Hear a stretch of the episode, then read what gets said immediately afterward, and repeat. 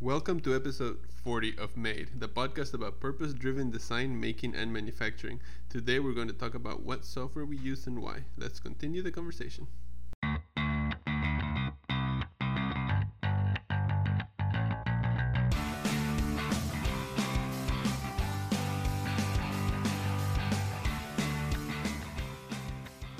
Hi everyone, and welcome back to another episode of Made. With me, as always, is Ray Peña How are you doing? and Claudia Barragan. Hello. And I am Jose Valcarcel.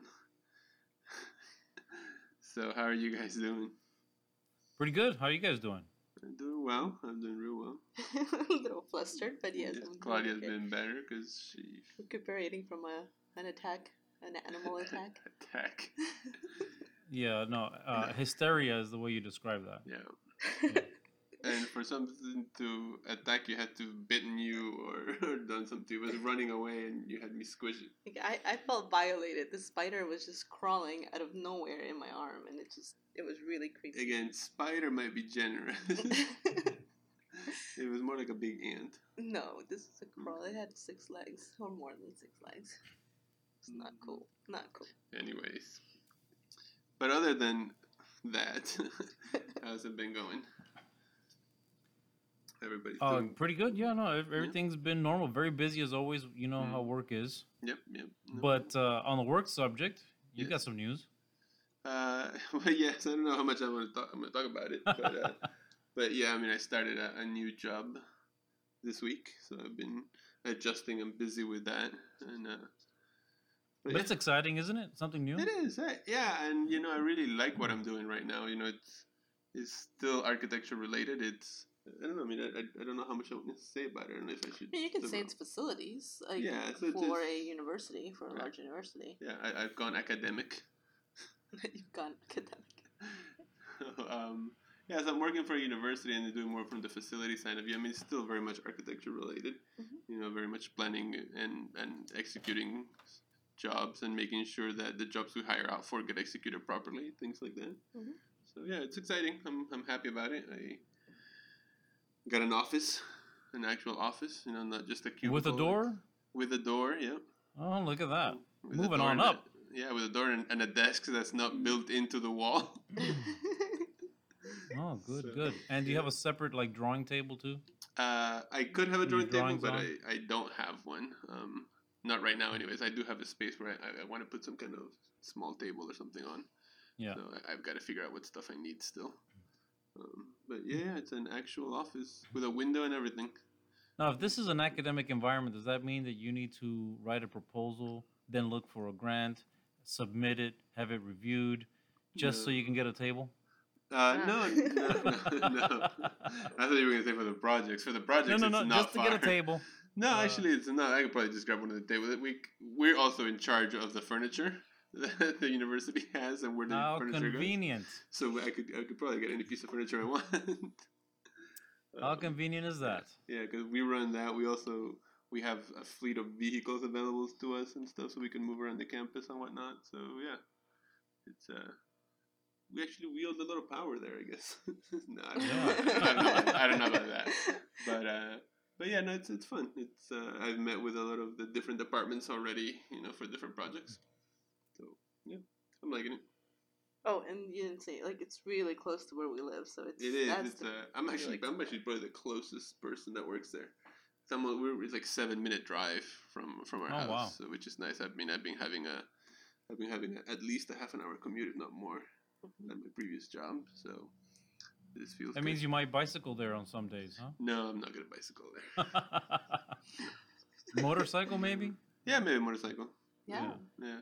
That would actually would work. Mm, Totally it'd, be, work. it'd be very, very quick, very quick. But you know, I mean, it's such a quick ride. It's not like you really enjoy the the ride that much, you know. Yeah. But yeah, it's fun. It, it, it'd be good. Oh, good. Yeah, so yeah, that's been my week.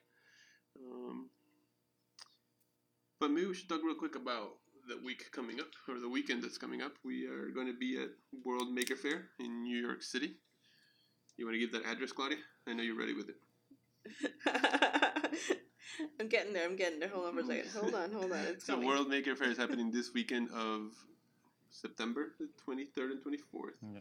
Yep. Now, last year we we just attended um, as a regular attendee, but this year we have a booth, right? That is correct. So this year we have a booth. We we're having a space. I think you have the you have last year's open. yes, I do. um, we have a, a, a booth. I'm not sure exactly where it's going to be yet, um, but uh, we have a 10 by 10 space like a lot of the projects do. So people can come by and talk to us. We'll be recording similar like how we've done at some of the other ones. We've done Nova, we've done Miami, we've done Silver Spring. So we'll be there talking to people about the show. We'll be doing some interviews with both attendees and some of the people that has projects there, you know. And then we'll also walk around. I mean, you remember we had a great deal of fun just walking around talking to different makers last year. Oh yeah, yeah. Mm. Yeah, so I, I think it'll be a good time, and, and Claudia has that pulled right up. somewhat, yeah, somewhat. so it is at the oh, at the That's old science museum or science fair. yeah the old world at the old World's Fair site, which is the New York Museum of Science, right? Mhm. Yep. Um, Yeah. You can find if you go to uh, if you just look up World Maker Faire or New York Maker Faire. Makerfaire.com, and then you click on the New York um, tab, and you'll be able to find it. yeah, so I hope yeah, people come out. yeah, definitely. I mean, there's a lot of. It's basically broken down by topics, so it really goes through a lot of the stuff that we talk we talk about or we cover in in our podcast, like 3D printing, 3D imaging, um, bicycles, like um, art and design, craft, drones. We talked about before, fabrication, which is one of our big topics always. So there's a lot. Like there's a whole section on that. There's a section on Kickstarter.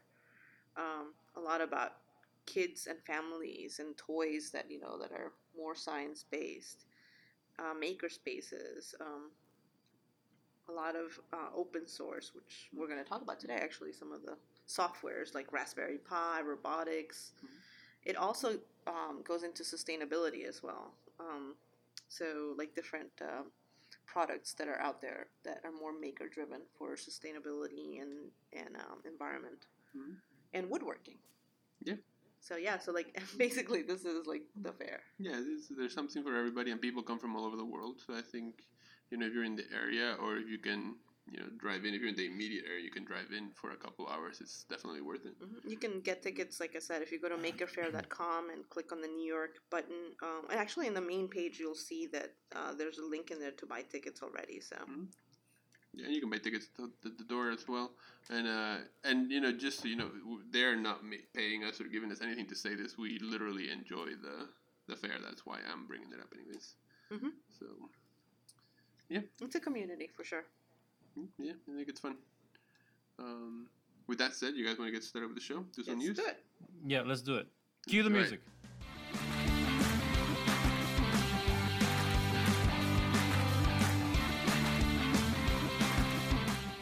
All right, so let's get started with some news. Um, all the news stories today. I, I, there's just three stories, but I sort of they have a theme from my point of view, which is that I think they're all really bad ideas.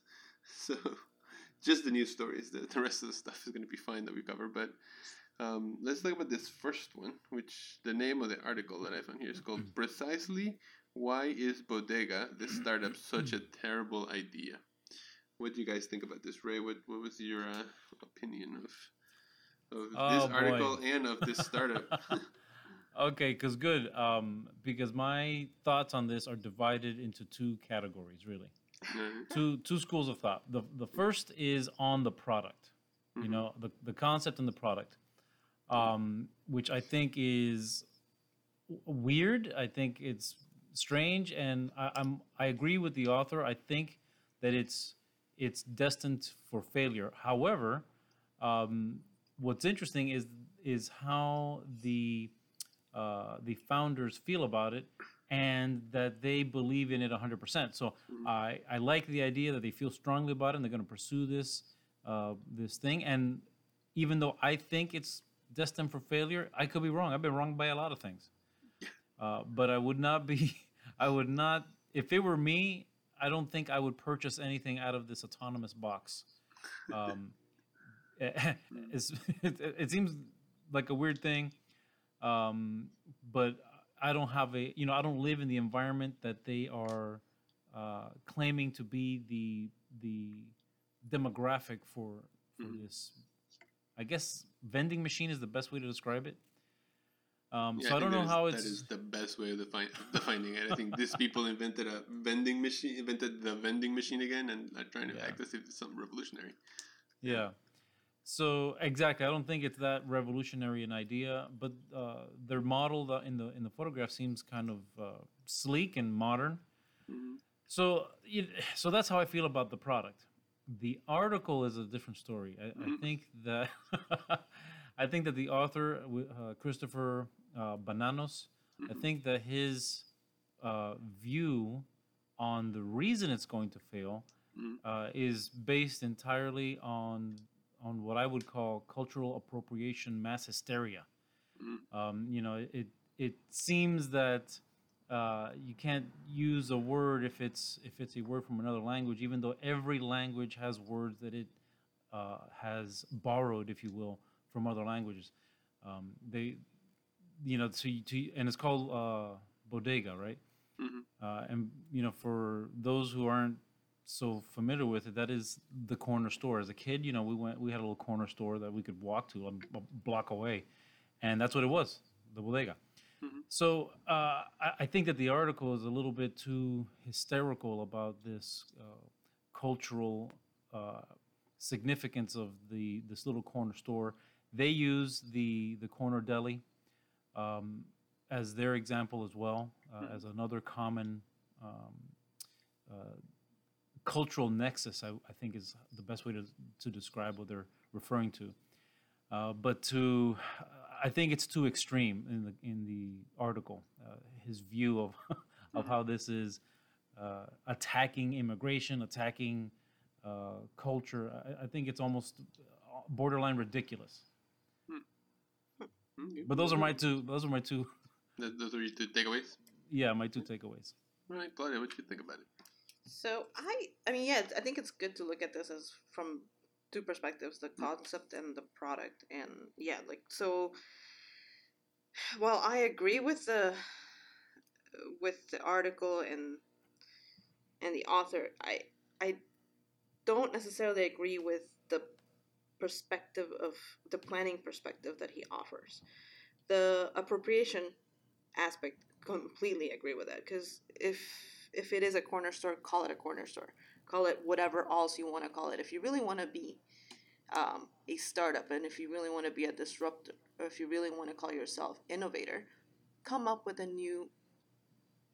I'm about to curse, but I'm like just trying not to come up with something new.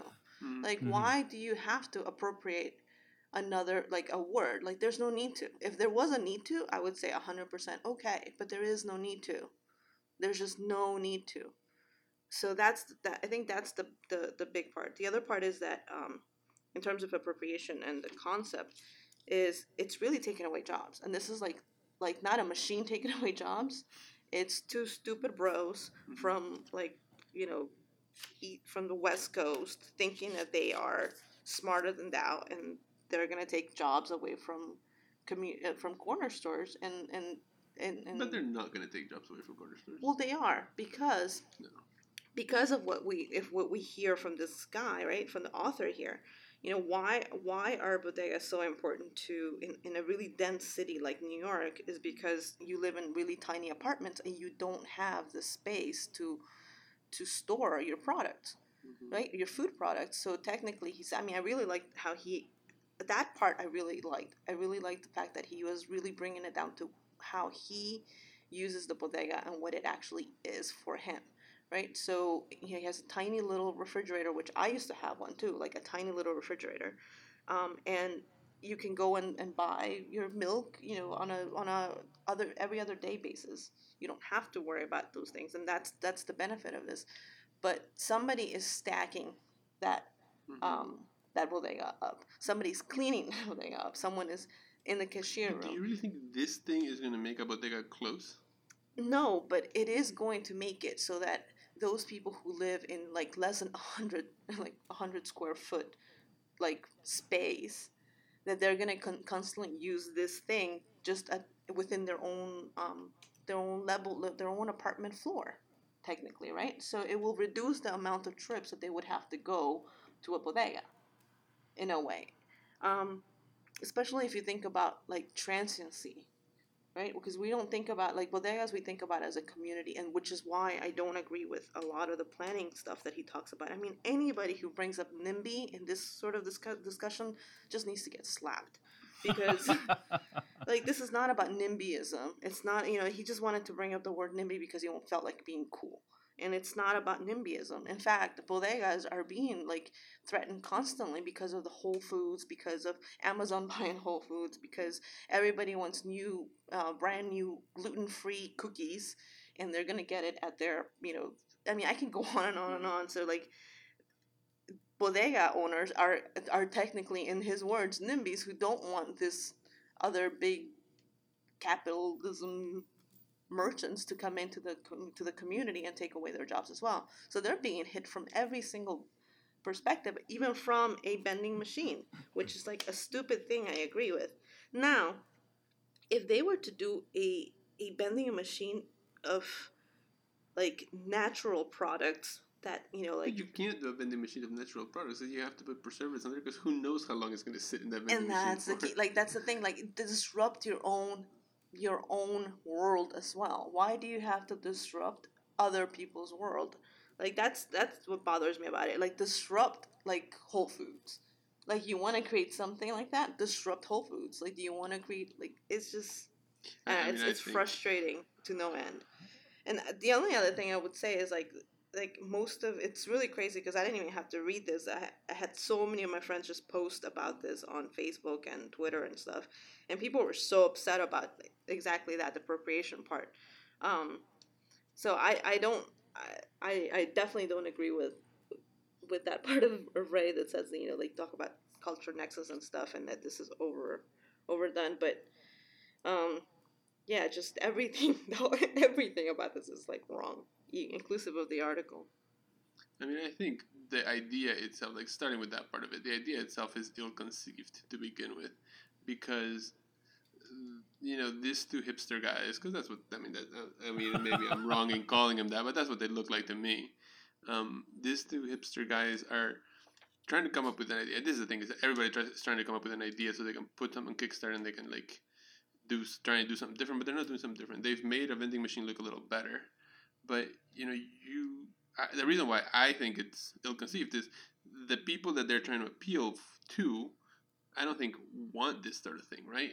Like the people like them are trying to go buy fresh. That's why there's so many markets, so many like uh, what what is it called, uh, farmers markets, and so many like people are selling uh, what is it, artisanal avocados and on stuff Kickstarter. on Kickstarter stuff, right? is because they don't want to go get their stuff from a vending machine and it's been sitting there for who knows how long. You know, there's a reason why you don't see vending machines for food as much as you just see for sodas and drinks because people don't want to eat full of preservatives crap anymore, especially people that these guys are trying to appeal to. And then the, the part where I do think it's cultural appropriation is that they're trying to take this name for the purposes of appealing to a specific group, but they're trying to take the name that means something different than what to me they're trying to do. They're trying to sort of spin a, a vending machine into something that other people are going to come back and say, oh, that's kind of cool. The bodega is not going to be our thing. Uh, so I think that's the part where it is trying to take. It's not just, you know, I'm trying to think of an example. Taxi is probably not an English word, right? It was it probably started in some other word, some other way, but people use it in every language now as to mean a cab. But it's not being used in a way of trying to take away the taxis well, the, the anybody. example is Lyft, right? Like, so there's Uber and there's Lyft, Mhm. and Lyft makes sense makes sense to me, right? It's it's an action, it's an action verb, which Mhm. says, you know, hey, you want to give me a lift, you know, like you know, pick me up and you know, can give me a ride. It could also be called a ride, right? That's an action. It's Mhm. not an actual cultural establishment. Mhm. Like that's the difference. Like you know, it's you can call some like Uber. That's another one, right? Uber is something fast or something big or something massive, Mhm. right? So that's that's also a uh, an adjective or, or an adverb. You know, it's it's not a it's not a noun. It's not a it's not a, thing. hmm Um, so yeah, in terms of like naming things, that's just that was like such a wrong thing on their end. Yeah, I think the use of the word bodega was was uh, deliberate, and, and I can see how it can be inflammatory to some groups. But for me, the, the use of, of the word is like uh, like resume. You know, resume is a borrowed word; it's not English. Hors d'oeuvres is not is another borrowed word. That's not English. There's a lot of those. Are just the two that came to mind. They're just words that we have used that become part of the culture, and I think But Honestly, I nobody's think- trying to nobody's trying to use that to sell you something though, no, that's true. right? Yeah, And Yeah, I think 'cause- I think that's the part where it becomes. Oh, that's the other thing because they can easily trade copyright it and they could trademark it, and then next thing you know, like bodegas that have a name, you know, bodega San Martin, well, and I think bodega that's whatever. the They're, they're, other. That's the other part where it becomes a bad name for the thing because I don't think how you could trademark that. How, do- how do you defend that trademark, yeah. right? And It's a, it's an actual word in a language. right. Yeah. So that, that's that's an impossible thing to defend. So I don't know. I uh, I think is a, as I said earlier, a very dumb idea. yeah, I think I, I really like what, I've- what uh, one of my friends posted. Like she called them tech bros. Mhm. As opposed Tech to bros. Tech bros, yeah. Ah. Yeah, but I mean, these are Empathetic the, tech bros. these are this is the sort of thing. This is the kind of thinking I think that ends up. Uh, one of the things I've seen, and I, I've never put it on the news here because it's not relevant to it. But uh, a company that's selling uh, onesies for men, but not onesies. What are they? Jumpers. Jumpers for Oh, men. Oh, I was gonna get you one. Yeah. The romper, it's a romper. Yeah, a It's a romper. Yeah, that's right. The romper for men. Yeah, I was gonna get you one, but they don't make them in in extra large Peruvian. There you go. but it, it's just one of those things that it's like, who's that even for? Like, it doesn't. I, I don't know. Anyways, that, that's neither here nor there. But it became quite a quite a funny joke though. It did. Yeah. But and that's the thing is, it was a joke, right? It, it, I don't know. I can't imagine they're in business or they're actually selling any. I bet you they did. I, and I also I, don't see how this thing is gonna put any actual store out of business. I just don't. No. But you know, I don't know if you guys know this. Uh, there's a company called Fastenal, and by the way, it's not a plug for them. It's Mhm. yeah, it's not a plug for them. It's just a it's a it's a company that we deal with. Mhm. Um, they have, and it's very interesting. So they sell industrial um, parts, a lot of fasteners. Mhm. In fact, the majority of their business is fasteners.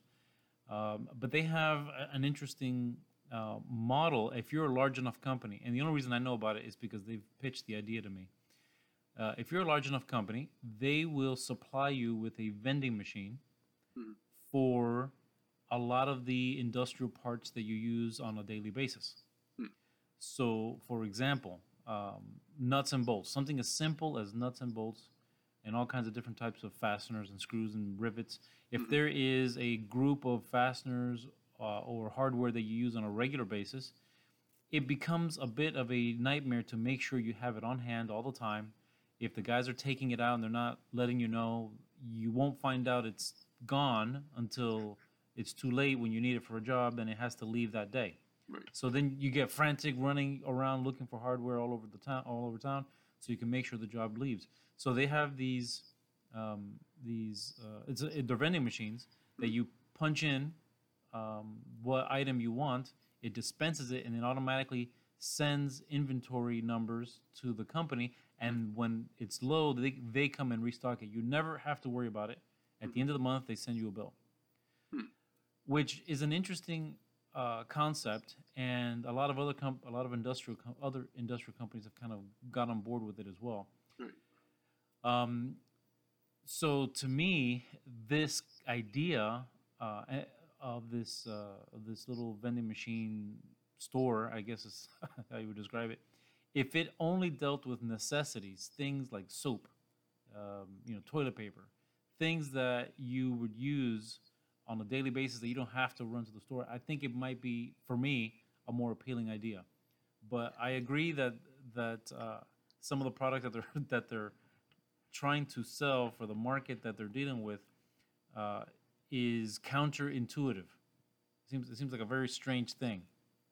Yeah, I would say like I think the thing that you just mentioned, the company just mentioned, I mean, I think that solves an actual problem, right? Like that is a Yep. problem that you have, Absolutely. but it is very different than this. Like this isn't a problem that needs solving. Nobody is thinking to themselves, you know what I need today? I need some stale potato chips from from Warm this preten- from this pretentious box. yeah. Like I don't need that. Like mm. that's not a thing. And you know, I what if you're sitting in your apartment and you say, "I need some warm uh, orange soda imported from Italy." Yeah, no, that's not gonna happen with That's me. but I mean, and maybe there's somebody out there. But Yeah. why wouldn't they already have their six pack of this this pretentious orange soda, right? And then the second Yeah. thing that you said said, which was the you know if they dealt with toiletries, essentially is what you were saying, right? Yeah, essentials, yeah. But the problem with that though is that people th- that's very personal for people. Like Yeah. you know, a lot of people don't use just any toilet paper. They don't Mm. use just any toothpaste. Especially, you know, pretentious people that want a pretentious box for this sort of thing. They're not just, Yeah. you know, they, they get their moisturizer from a certain place and it has to have the glitter in it or whatever. Oh no, You know? it's worse than that. But I'm just me. saying, it's like I just don't. I don't think this is a problem. It and especially living in a, the world that we live now, where like you can just have Amazon order you stuff for you when it supposedly knows that it's getting low. Like it learns your pattern and it'll start ordering it from you. What is Yeah. and it'll show up on your door. What is the point of this thing? Like Yeah. if anything, vending machines are more irrelevant every day. You know, I, I don't know. It's you know you all say that, but uh, at the Wilson Building, which is DC's town hall or like yeah city city Mhm. hall, City Hall. Yeah. um, they have they like in the elevators. There's this little sign that says, "Oh, come by, uh, you know, the third floor. There's a new grocery store," and it's literally one of these things. Really? And yeah, and and It's I not think- that thing. It's not. That it's not this one, but it looks like it. It's literally like this case that Mhm. you know, like that you you. I don't I don't even know how you open it. I mean, I, I think it's it's very much like this. Mhm. Um, but I think that the the idea is that oh well, you wouldn't be able to, you know, like that way you don't leave your office or you don't leave No, the but I building. bet those are there. Well, one that's in a workplace, right? hmm So that's not people that are living in an apartment building and they're like, oh, I, you know what I need is some stale potato chips. Like if you and it's, it's an office of that one really gets you, right? The stale potato chip. Yeah, well, I hate I hate stale potato chips. I don't understand why people eat stale popcorn as well. I I, I don't get it, but. like, just because you covered it in cheese, just because you covered it in cheese doesn't make the popcorn, the stale popcorn, taste any better. Um, but anyways, like you're talking about an office setting, and you're talking about an office of politicians. They don't have even time to maybe necessarily run out and get something. So sure, they're gonna stop by. There some people that are there for a, um, a hearing for the day, so they might go get something Mhm. because they need something at that minute.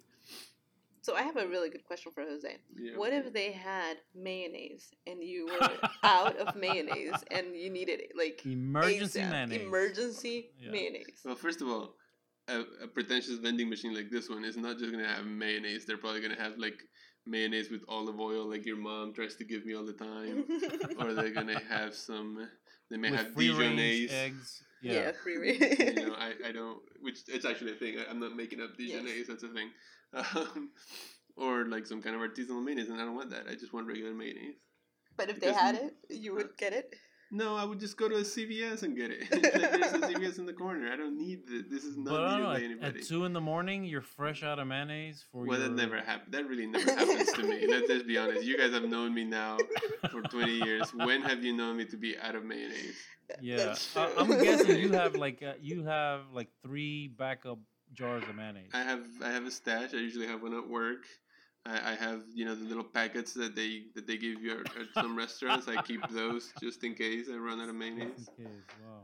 Yeah, and pretty much everywhere where I go and people serve me food now that like you know at Claudia's mom's house, she knows she has to have mayonnaise there.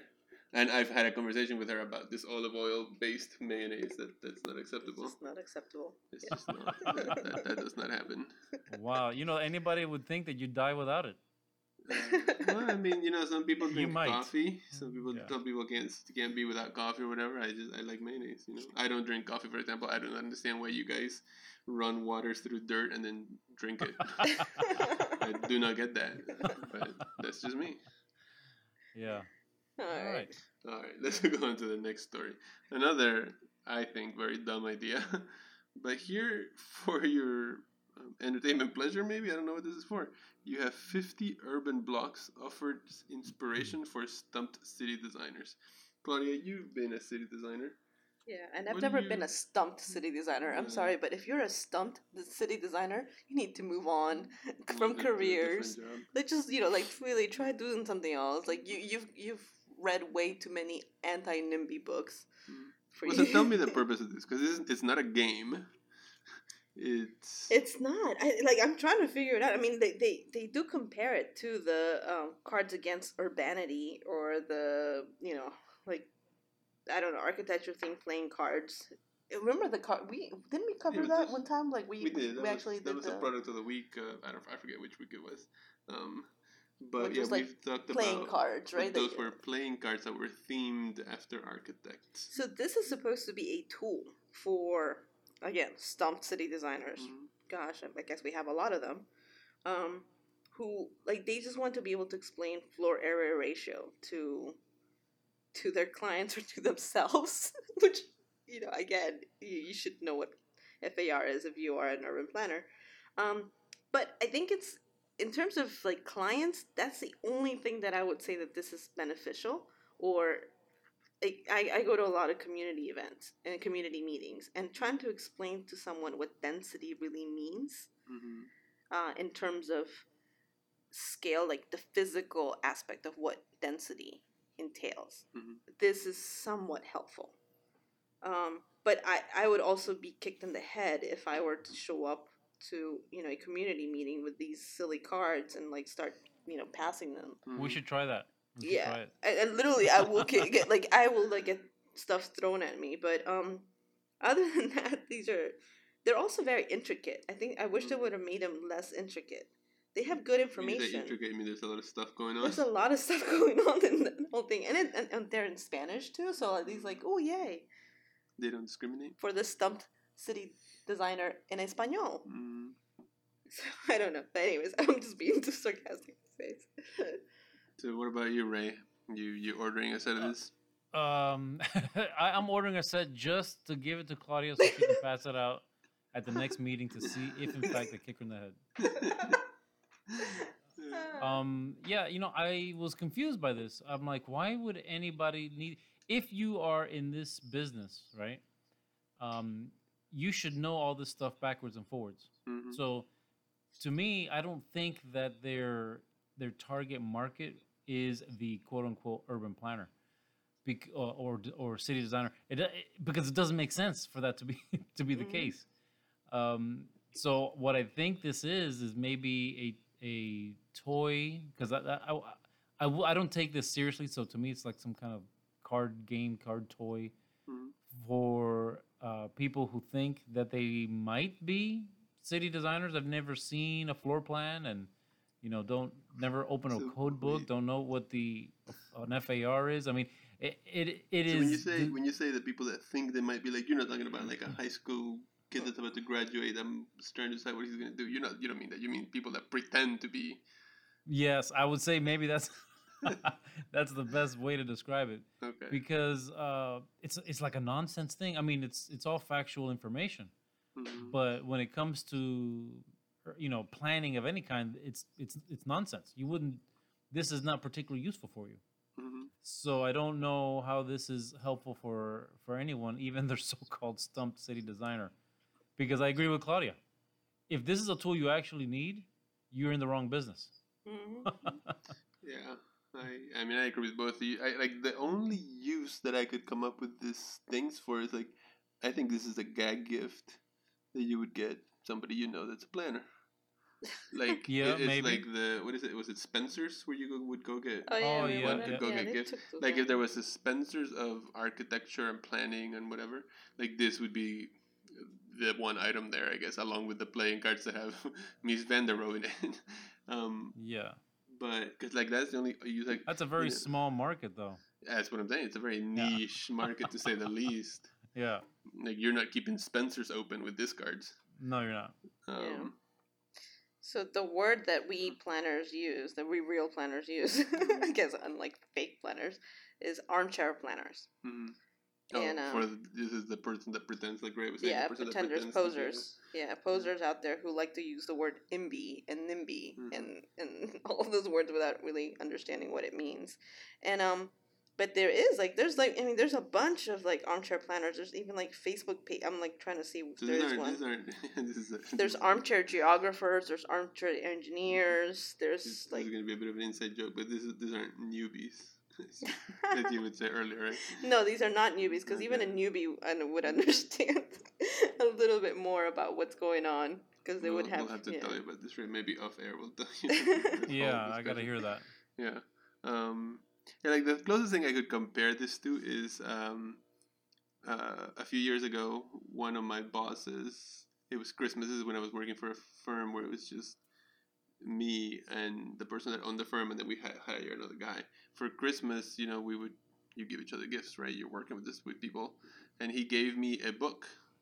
But the book, I forget, it's on the bookshelf over there. Um, it's called A Hundred Things I Learned in Architecture School Yep. to Remember or something like Mhm. that. You know, and it, it it's like made out of cardboard. It looks it's very silly looking, but at least that book was supposed to be like, oh, you know, if you if you're ever working and you're struggling with design or whatever, you know, look through this book and it'll remind you the stuff we learned in architecture school, and then you'll be able to like go back to work fresh Yeah. or whatever, you know. And it was a book, Mhm. but these are just I don't even like they're playing cards that aren't for playing. I don't I don't get it. It's like I don't get it. yeah, they're they're not even playing cards; they're just cards. yeah, they're like flesh cards. You know what we're they are? They're Mhm. like index cards that somebody else made for you. Yeah. Yes, and I, I I wanted to, and then I stopped myself like to check who this A plus architecture.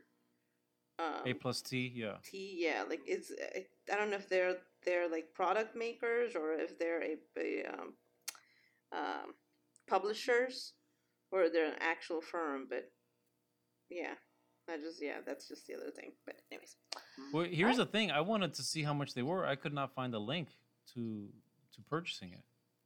Oh, Well, man, that's the other thing. I wonder if sometimes people just put this stuff out there and then see the response before they actually try and market it and sell it.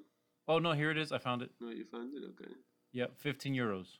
there we go. 15? Yeah, 15 euros, yeah. 15 euros, okay.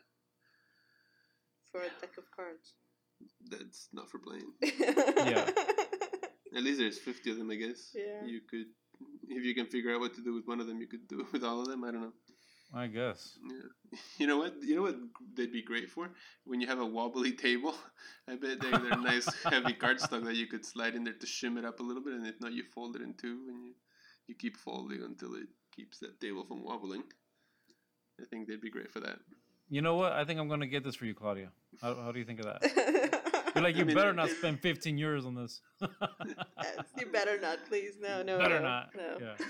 But I mean, I really think that's the only. It's it's a gag gift. Other than being a gag gift, I don't know what they're for. yeah. yeah. All right, let's move on to the last story. Um, maybe the least of the silliest. I mean, after a bar, the bar has been set pretty high, but still. So this article says IKEA's doomed quest to design a couch you can carry. And I like the first line. Sometimes an idea is so good you have to try it and fail twice. yeah. so I mean, what do you think about this, Claudia? This the, the ugliest couch I've seen in a long time. Yeah. I you know, it's funny because in the in the article they talk about like the sort of like the mantra of IKEA and and what is it called? It's like um you have to be brave, curious and rebellious sometimes if you want to be a designer or or an innovator. And I just say you have to be brave, curious, rebellious to say no next hmm and then move on to something else. Because apparently, like, it takes, like, you know, one to be, like, brave in order to say no to someone and say, no, this won't work. I mean, I disagree with that to begin with. Like, I don't think you have to be both a brave, curious, and what was the third one? Uh, rebellious. Rebellious. I, I, I agree with one out of the three.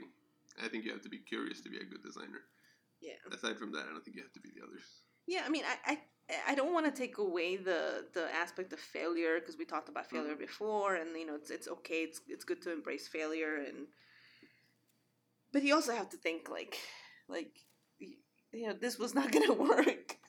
Right? It just was not going to work at the scale. To me, that's the other part. Like a couch, Mhm. it's not a chair.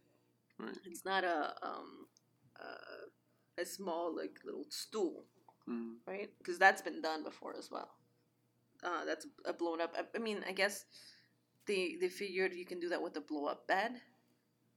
Um, But that's solving a problem. Yes.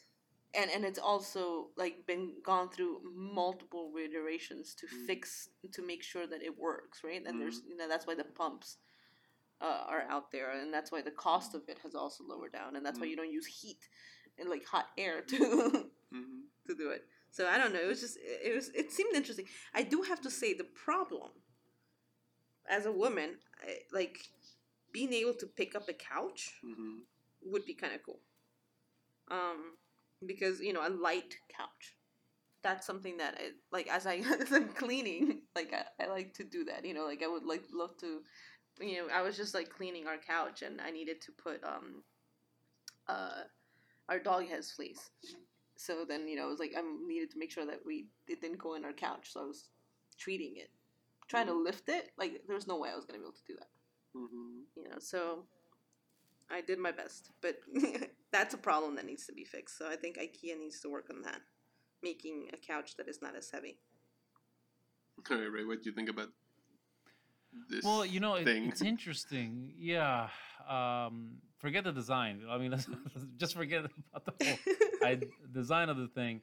Um, and I don't know if I don't know if you touched on it um, when you first introduced it, but it's an inflatable furniture is what it is. yes sorry Right. So the their premise that the model of IKEA being able to fit everything into a very tightly packed box, so you're not transporting air from the factory to the warehouse, shipping it across in a container to you know a distribution center and in a store for storage.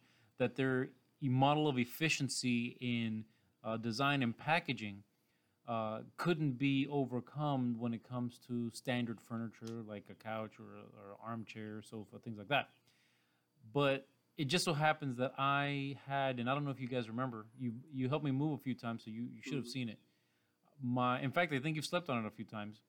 Uh, my uh, my IKEA sofa, it had like a sofa and chaise attached to it Mhm. that thing was exactly what they were trying to uh, make with their efficient design. So that you know had a base platform that was upholstered wood. It had separate feet. It had separate uh, arm steel reinforcements, and then the back and arms were all cushions. But all of it laid flat in a box. So they had solved the problem in one way uh, and and that happened to be the reason I got that was because it had this uh, kit nature that uh, you could separate it because I lived in a spot that was very difficult to get furniture into. Mhm. And when it came to moving, it was very easy, and the whole thing was actually quite lightweight. um, and I ended up selling it for just a maybe twenty five percent less than the purchase price, so it held its value as well Mhm. that was one solution that was very successful. This solution is so off the wall for their market. You know, the, the people that purchase things at IKEA want high design, not necessarily well made, but at a Mhm. at a moderate price. Mhm. This thing kind of throws all that out because there's nothing as far as design is concerned that would indicate it is in the language of anything IKEA produces and of course uh, it does keep it does keep that philosophy of being poorly made Mhm. but maybe too poorly made Um, and design even for ikea standard Well, you Yeah. were talking about the, the world's ugliest beanbag that we're looking at here, right? yeah it is it is terrible Mhm. uh, yeah no the, the sofa that i had was actually quite Right. well made quite Yeah, it was. Yeah. yeah Um, but so i think that, that you're right um, what problem does it solve um, in, in claudia's respect about lifting the couch and vacuuming under it um, i don't think that's a problem I don't think most people find that as a problem. Whatever's under the couch, they just leave it there until the day they move, and then it, you Mhm. you end up finding stuff. Um, well, or the solution to that is you lift the couch up off the ground on legs, right? yeah, well, yeah. Ours is about three inches off the off the ground.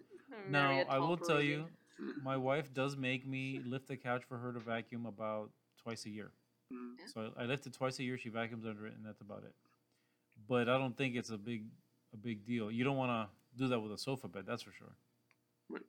Yeah, I mean, Yeah. I, I, look at this and I think, I think they're trying to solve the wrong problem, um, it, because I, you know, th- their their first problem was, you know, couches don't fit the the IKEA model of the flat box, like you just said, right? Yeah. hmm Um, so to them that meant okay, well let's make it easy to make it lightweight and easy to lift, and let's make some kind of really ugly airbag. Um, but I think the problem is, is the the way because I think this still tries to look like couches that people. I guess maybe that's what's in style. That's what people trying to look like. I I miss the day where a couch didn't have to have every inch of it covered in fabric Yeah. right? And I, and I say agree. that I say that looking at our couches because it's an IKEA couch, it's every inch of it is covered in fabric. But you know, I go to some state sales and I see some of the mid-century couches that are out there, and there were literally platforms made of wood that then you had cushions on top of. Yeah. Right, and then you would, Yep. if you, you wanted, you could change the cushions. You could change blah, blah, blah. Like, go back to that. That's the kind of couch because only that fits the IKEA aesthetic that they've had for so long this sort of mid-century look to a lot of their things. It, it just this thing is just it's awful looking. I, I don't even want to keep looking at it. I'm gonna have to switch the page. um, But It- it's it interesting is- that they did that they tried the whole model twice.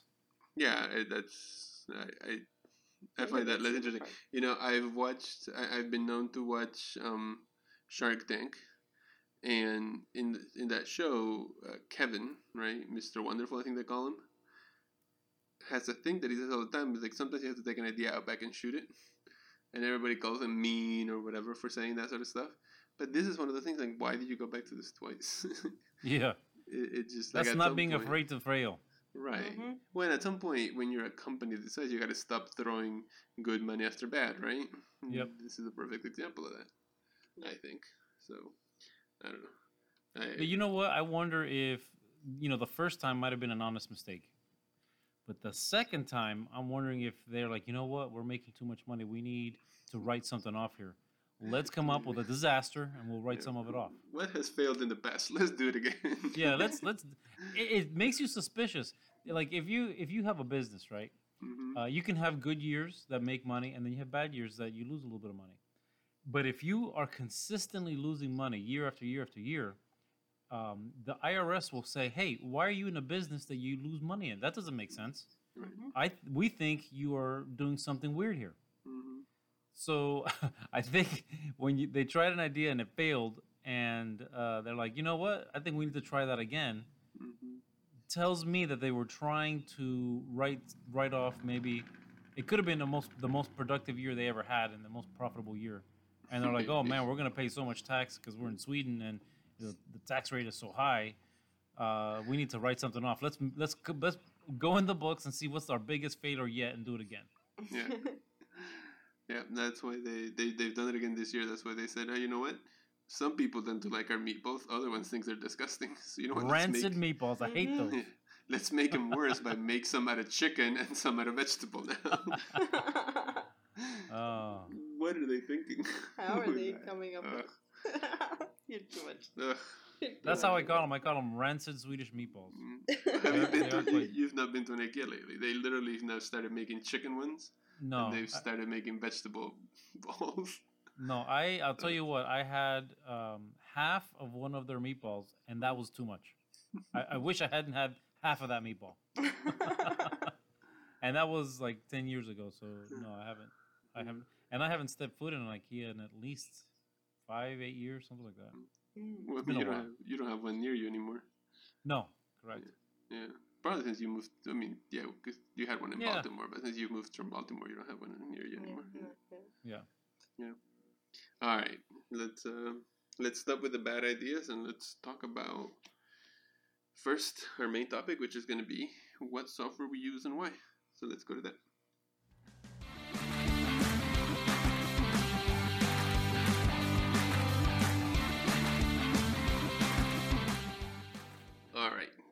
For our main topic. I, I thought we would you know, we've mentioned oftentimes, you know, different software that we all use, depending on the topic, whether it's, you know, 3D modeling or we've talked about, you know, different things we use ourselves.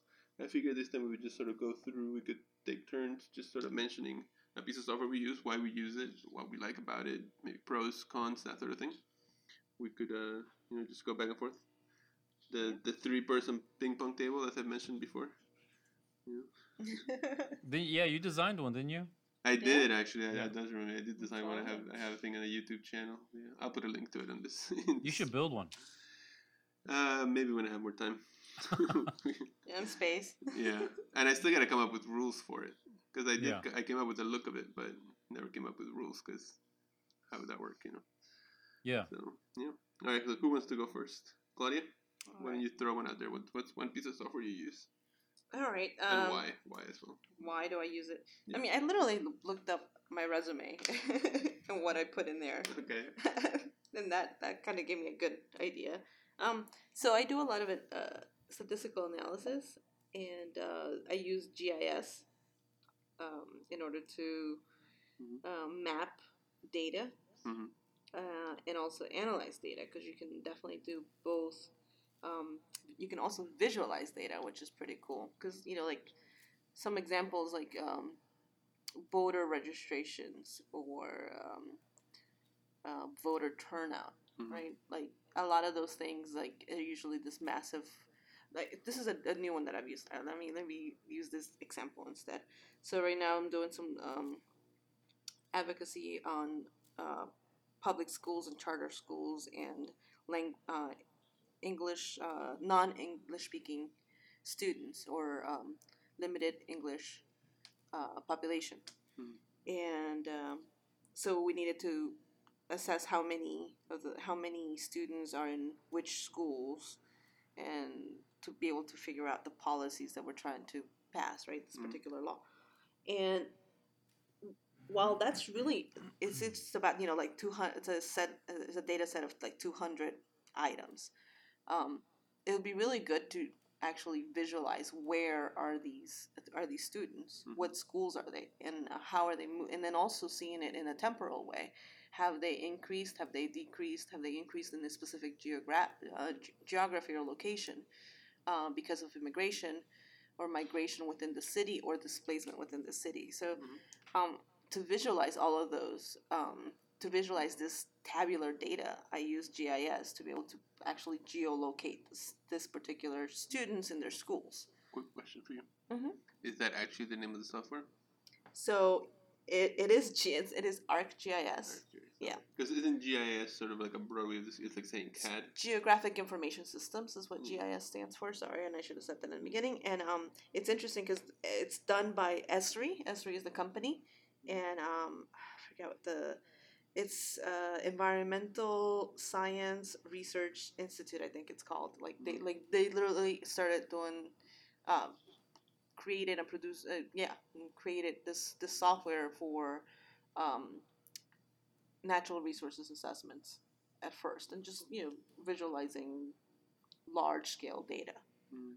um, census uses it a lot for example you can grab any piece of data on the census and really geo analyze it or, or um, yeah using gis the other thing about um, gis is that it's not as far as a platform it's not or arcmap uh, it's not for mac. It's proprietary and for some reason it's only like so it's only on on a pc Mhm. and it's very expensive.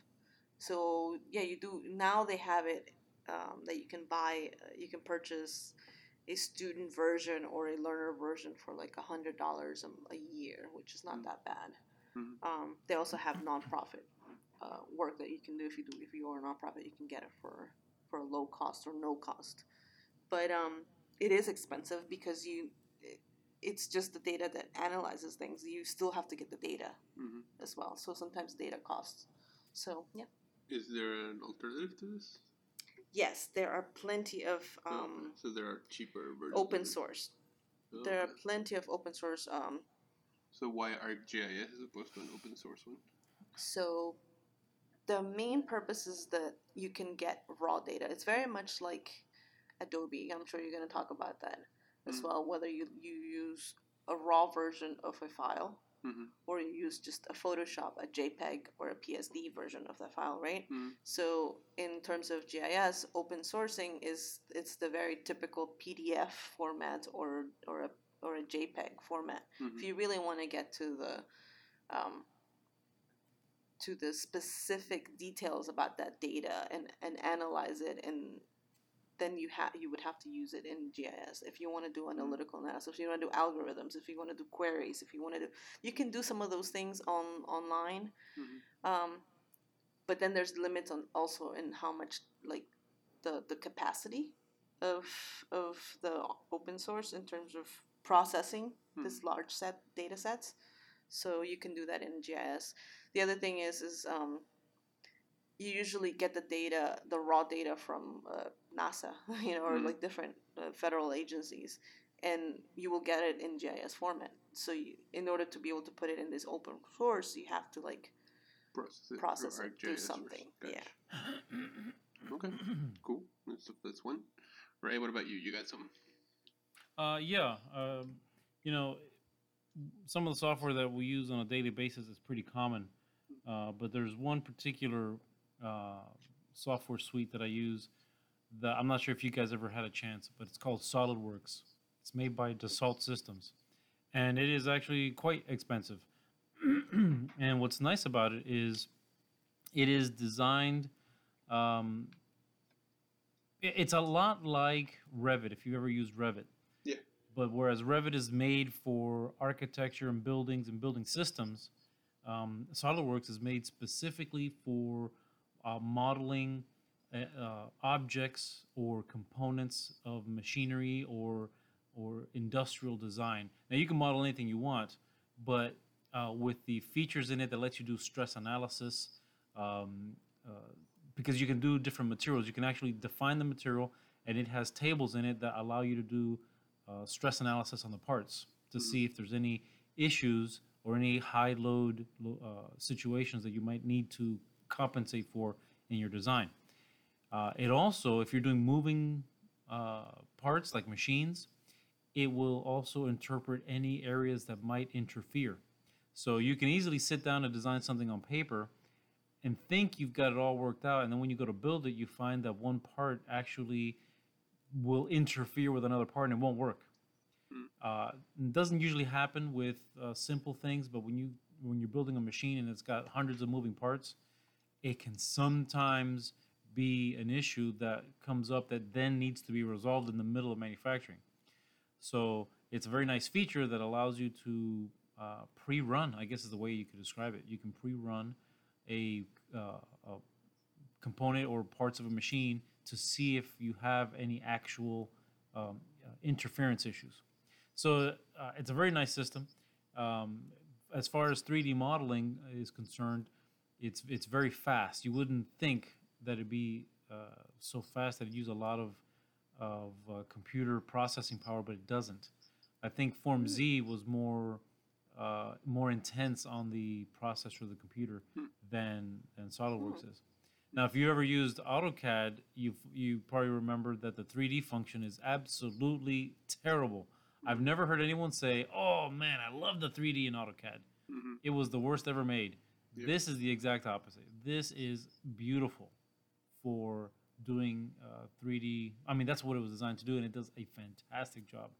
Hmm. I've never used Inventor, so I don't know how it compares, and I haven't used uh, Fusion 360, so I don't know how it compares. But those are some alternate uh, Right. software that does the same or similar Mhm.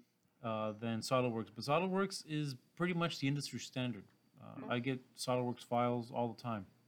And of course, it has a nice little drafting feature. So when you design a part or a product and you, or a machine or assembly, uh, or weldments, I do weldments all the time. Once that's all done, you can make drawings for each individual part to have it manufactured. And the assembly, you can do exploded axonometrics and number all your assen- uh, yeah it's, it's yeah, and the exploded is easy you say here's my thing explode it and boom it, it, cool. it explodes it for you and then you can pull out each indi- individual component on a drawing and and use it as an as an exploded axonometric so as far as the features and time saving ability, it is uh, incredible. Now, uh, to be clear, I've got nothing to do with them. I just like using the product. Yeah. I, I don't have stock in them or anything. Mhm. but yeah, I like using their product. I think it's an excellent product. My one gripe, like everything is, you know, there's pros and cons. Um, the the one issue is there is no way you can make a file if you're using the latest version you cannot save as a previous version to then send it to someone else who doesn't have the latest and greatest Mm. version of, of SolidWorks. It is, I think it's intentional.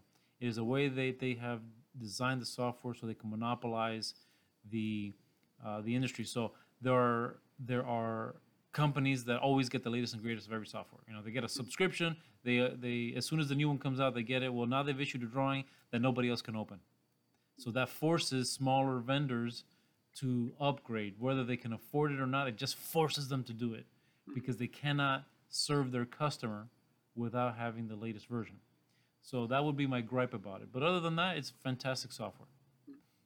Yeah, no, I've heard. Of, I've never used SolidWorks. Um, I've heard of it. Um, I have used one of the ones you mentioned, which is Fusion 360. That's the one I use actually to Whenever I'm making something to just 3D model, that's what I'll use. I use Fusion 360, which, from what you've always told me about um, SolidWorks, Fusion 360 is essentially Autodesk's attempt at making something like SolidWorks. It's like SolidWorks Oh. Lite, if you will, because it has some of the, the stress testing uh, features. You can make assemblies as well. I think Mhm. you can do explode isometrics. I've never tried doing it. Um, they just added a feature that's uh, it's called sheet metal, where you can like literally Oh, bend yeah. things Mhm. like a like a sheet of metal, and then you can Yep. flatten it out, things like that. SolidWorks does that too. Yeah. So I think they're clearly copying SolidWorks to try and make a a, a, a product similar to it, and they're making it free. Yeah. they're making it free to, to try and gain a, a certain amount of market share. Yeah. You know, if, you're uh, that's that's the thing that's appealing about SolidWorks to so many people. If you are if you're using it for non-commercial purposes, or if you're a startup, you get it for free for a year, and then when that year is up, you can just say, "Yeah, I'm still a startup," and re-up it for another year. So Is that uh, Fusion? yeah, it's Fusion 360. Yeah, Oh, that's interesting. Yeah. I might just download it at home and give it a try. yeah, it's fairly easy to, to use and test out. You should you should do it. It's just to test it out. Like I said, Yeah. it's, it's nice for you know if I'm modeling an object that I'm just going to 3D print. That's what I use. It's You know what's interesting? The fact that they're giving it away for free reminds me of the whole Microsoft Internet Explorer deal. right. Remember that? Mm-hmm. Okay. And it worked. It, it worked. Yeah. they they pushed out a lot of other companies that were charging for browsers. Um, okay, so the one I'm, I guess I'll start by talking about is uh, two products that are made, both made by Autodesk, because you know, being in mostly architecture, the the things that we use are uh, Autodesk's AutoCAD, and I also use Revit quite a bit. Um, and the reason I link them together is because Autodesk has linked them together. Like you can no longer buy just Revit, you can no longer buy just AutoCAD. You Oh, have to- really? you have to buy them both now. You you have to buy them both, and only by you can only get Revit by subscription now. You can't get it on its own. Huh. Uh, and the you know similarly to SolidWorks, it it doesn't let you save back down. So once you've used the 2016, forget about using 2015. You once you've upgraded to that, your files will no longer work with anything lower than that. Yeah, that is quite annoying. Yep. And even to a degree, AutoCAD has become that way. At least AutoCAD lets you save down. But like, let's say you were steadfast in having AutoCAD 2000 and you never wanted to change from it. Why am I going to pay for anything different? Yeah. Um, you, if somebody sends you a file that they saved in 2016, they have to have taken the step to save it down to 2000. Yeah. Otherwise, it won't open. Mm. And you know, you bring up a good point because I've had that issue with vendors that don't know how to do that. Right. They're like, "This is the file." I'm like, "Yeah, all you gotta do is go in this in your save as settings and change it," and completely lost, no idea how to do that. So you are Yeah, to trying to keep your patience.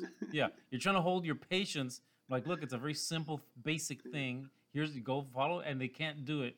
So yeah, it has become an issue in the past. Mm. Yep, yep, yep. Yeah, but uh, I mean, AutoCAD and Revit have become the standard just because they have so much of a market share. Yeah. Um, I remember when we were in school, you know, AutoCAD didn't have a Revit-like product, which I guess for people that don't know, I should. AutoCAD is essentially a two-dimensional drafting software, hmm right? Um, And it's it very good have- at that. It is, yeah, it's the best. is the, it's the standard when it comes to that. It has 3D features, but they've never been great. Um, to the point where I think because they weren't great, Autodesk went out and bought 3D making soft 3D softwares from other companies to bolster their 3D software, if you will. You know, that's why they ended up with 3D Studio Max and, and Revit. Revit was also purchased. Um, Revit, on the other hand, is essentially aimed at architecture, and you actually build a model of the building in the software that then you can, you know, once you have this model, you can s- essentially slice it to look at your plans and sections and elevations and whatnot. Um, and I think Revit has become the standard because AutoCAD has such a large share of the market as it was. You know, when we were going to school, the first one to come out to do the things that Revit does was ArchiCAD. Yes. And you guys remember ArchiCAD? Yeah. Oh yeah. yeah. I remember trying ArchiCAD when we were. Are they still school. around? They're still around, Yeah. but I don't know if you guys remember. It was terrible. Like I Oh, yeah. tried it, it was the worst. like I, I, I, I looked at it. I'm like, yeah, people are never going to switch from AutoCAD to this with the way this functions. This will serve nobody but like maybe a residential architect. And even then, it's like, why would they spend this much time doing this? Um, but Revit came out and has managed to grab quite a bit of the market share. And I think in large part it's because they can force people to switch to Revit Yeah. you know? But i mean you know i've done it for residential projects. I, I did an entire hist- renovation of a historical theater in revit. Hmm we did the full set of drawings completely in revit. We built it. It's built in new orleans all out of revit. And and you know it's a very powerful uh, piece of software so. Yeah, I don't know if you mentioned this, but so you can use it on a Mac, revit Yeah.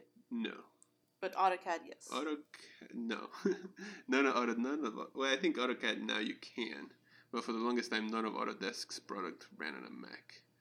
Um, but I think Revit still cannot run on a Mac. Yeah. Okay. Um, You know, it's interesting. Uh, you mentioned um, ArchiCAD because when I moved to Baltimore, I interviewed at a firm that did a lot of residential work, but their entire system was all Mac based. So Mhm. they only used ArchiCAD. yeah. That's all they used. Yep. So if I had gone to work there, I would have had to uh, Relearn. use that. Yeah. Yeah, Re- relearn how to draw in a, Mm, in a different a bit of software. But I've never. I remember ArchiCAD. Never used it. Mm. Um, and I never did a project in Revit. Although I did, I took a class and I started uh, using it at the firm where I was working, Mhm. and then I left to go to the machine shop. Yeah, no, I, I'm surprised over the last 10 years, so many firms have switched to Revit that it's definitely like people look for people that are just in Revit. Um, you know, like as I mentioned, I just switched jobs, but when I was applying, some of the people were literally looking at me because not only have I run Revit, but I set Revit standards at firms that I've been in. uh-huh. So, you know, it, it's it's become a large part of the of the architecture side of things now. And you can, you know, you can export the 3D file to other softwares as well. That's the great thing that they've managed to do. So you can take your Revit model straight to, um, even though now it's become more powerful as far as renderings, you can take that 3D model and you can export it to 3D Studio Max and make renderings there. They have started to develop, and it's still in its infancy, but you can upload it to their to the Revit website and make it into a virtual reality uh, environment. Huh. So you set your views that you could, and then you could set it so that somebody could wear the virtual reality goggles and walk around, jump from view to view, and look around and stuff. So they're Huh. working that stuff out. Hmm. Hmm. So, Yeah, and I I would add just for AutoCAD is that it's like riding a bike. Like once you learn it once, you can pick it up again later. yeah, yeah, and it's quick. it's fairly easy to learn. It's about learning commands and and you know just drawing. If you've done Mhm. any kind of drawing or technical drawing, it's fairly easy to learn. Yeah. So Yeah. I know a lot of people who like you know, architects or people who have studied architecture or interior design or anything else like that who've taken one class, just one basic class back in college Mhm. Yeah. in CAD, and then like you know they could like not use it for a while, and then ten years later pick it pick it back up, and Mhm. you'll remember it. Yeah, and that and you do bring up a good point because, um, I mean, I, I still use CAD every every single day, every single day. Mhm. Uh, for the last twenty years, I guess I've been using it. So so I've become very proficient in, like you guys have as well. Um, but it, it reminds me of something we touched on in the last um, the last episode where you know you had people that did drafting and for the longest time hand drafting was Mhm. was the standard and you know the whole computer uh, aided drafting thing was very slow to come on but one of the things that makes AutoCAD useful is not the ability to draw or or draft because if you don't know how to draw Mhm. the, using the computer is not going to help you Right. um, the only advantages are being able to print and scale and mirror and copy and do repetitive tasks Right. very fast. Mm-hmm. But if And but you making still have to. Yeah. I, and making changes very quickly and documenting the changes and making you know different versions of files. Uh, if you can't draw, then it's not going to be a helpful bit of software, and it's not intuitive. That was the one thing about AutoCAD when you first dive into, it was very confusing for me. It is a non-intuitive software package, and uh, like you guys, I took a class as well, and that kind of made things a little bit more understandable. Uh, but once you've got it, uh, you don't want to draw any other way. Right. Mhm. Yeah, I mean, I'll you, like, I, I mean, I've been using it since I was 15, 14, 15. Um, like, I learned to draw, to hand draft as I was, and next to it, I was learning to use AutoCAD as well. And, uh, like, to me, to become, I've used this for so long that it's become so easy to use that I, I draw things that I probably could draw else. Like, when I was doing the logo from a photography company, I drew it in AutoCAD you Yeah. know, because I could export it to whatever I wanted. I could you I can laser cut it. I can do all these things with it. You know, Yeah. so like I draw in AutoCAD every day as well. Yeah, Things that probably don't need to be drawn in AutoCAD. yeah.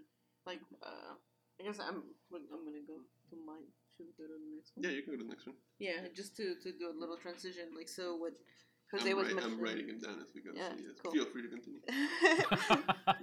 so as Jose was mentioning, like uh, I use Adobe products, um, and I'm sure you guys are going to talk about different ones, but the one that I use a lot and I really like is Illustrator, Mhm. um, and because it's vector based, and I think it's because it is very reminiscent of CAD, and I found myself doing a lot of yeah, like going back and forth from from CAD, putting it into an uh, an Illustrator format, going into Illustrator, changing all the line weights, adding color, uh, but very precis- precision, right? So this is not a PSD. This is not pixel based, and um, and then going it's still back, it's still vector based. It's, it's still vector based, and then going back to CAD again.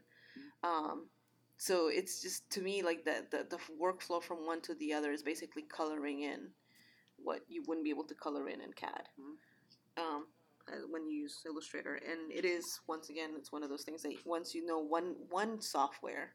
So I started know you know when I was learning with any Adobe product, I started with Photoshop. Mhm. Um, but then in Photoshop, I would use the vector, the line, the a lot because I like to I like to be precise when I'm when I'm drawing. So then then I started using Illustrator and then InDesign, and they all technically have the same user interface. They do. Um, so it's really helpful in that sense to like learn like the layers once you know the layers once you know these things. I know like when I've talked to um, to students just to get them started, uh, you know, like a, a lot of the times just within our I'll say my uh, the communities I work with or the communities I, I'm part of, which are communities of color, low income communities. Like we just don't have that mentorship on these software So I'm really glad that we're doing this this particular um, show on on this because there isn't usually someone that looks like you or or can actually say, hey, you know, I, I had a hard time learning this as well, or I didn't have access to this software because it was really expensive. Um, and then how do you start learning it? And I remember like Photoshop is one of those first things that I always tell like students um, that are of low means. I'm like, you start with that Hmm. Because you'll you'll start understanding layers. You'll uh, you'll start- you'll start understanding what goes, what's up in front, what's behind, and then you can move into CAD, and then you can go back, and that will get you started. So yeah, so to me, anything uh, Adobe related is, is something that I use, and I think for makers, um, it's a really good way of to brand your product or to create marketing materials for your product, like creating those logos, creating those um, booklets about what you've done. So much of that is is is done on Adobe, and I also I don't know if you guys have ever experienced. I remember I had this um this one uh it was a uh, I think he was a he was already a principal in one of those large, very expensive firms I used to work in, and he used to draw in Excel. Mhm. I do. What? I never heard of that. Yeah, this guy was. I didn't know you could draw in Excel. He was like sixty, and like literally, he was trying to draw plans. I mean, he would he would somewhat accomplish it, not to scale or anything, but it was one of those things. They're like, more diagram. like very yeah very Yeah. diagrammatic like there was no like you know like wall thicknesses or any, anything like that but it was it was to get diagrams off the ground as far as like a feasibility a study of a space you know and then put labels on it but to do it in in in, in excel i was just like just the fact that you were doing that like like it's crazy but at the same time i guess props to you is what i told them um, but so many people will use PowerPoint in order to create graphics. Right. And it's so frustrating. I hate using Word, reason- for example. right. Oh, The reason people do that is because they've used words and they're familiar with the the Office interface. So they just decide, okay, well, this can do those sort of things. So let me try and do that. Like the way he would draw plans um, was he, you basically, you know, it's cell based. So he would change the shapes of the cells or whatever, yeah. and then he would hide lines and mark lines and stuff like that. So he, he's basically just doing a diagram. I seen, like, I saw, I remember I once got a thing from a structural engineer that way, Yeah. and I never used that guy again because it just didn't make sense. Like, what, what are you I, doing? I just didn't know you could do that in Excel. right. Yeah, like it- it's you're using it for for its for a different purpose than what it's meant for. Yeah. But definitely, like yeah. But I wanted to ask you, Claudia, since you've been using Illustrator, because I remember using PageMaker. I, did Illustrator replace that, or is that just something else? No, so PageMaker was replaced by InDesign. But InDesign, exactly. So pa- yeah, and InDesign is more to create to create a um, a report or a booklet.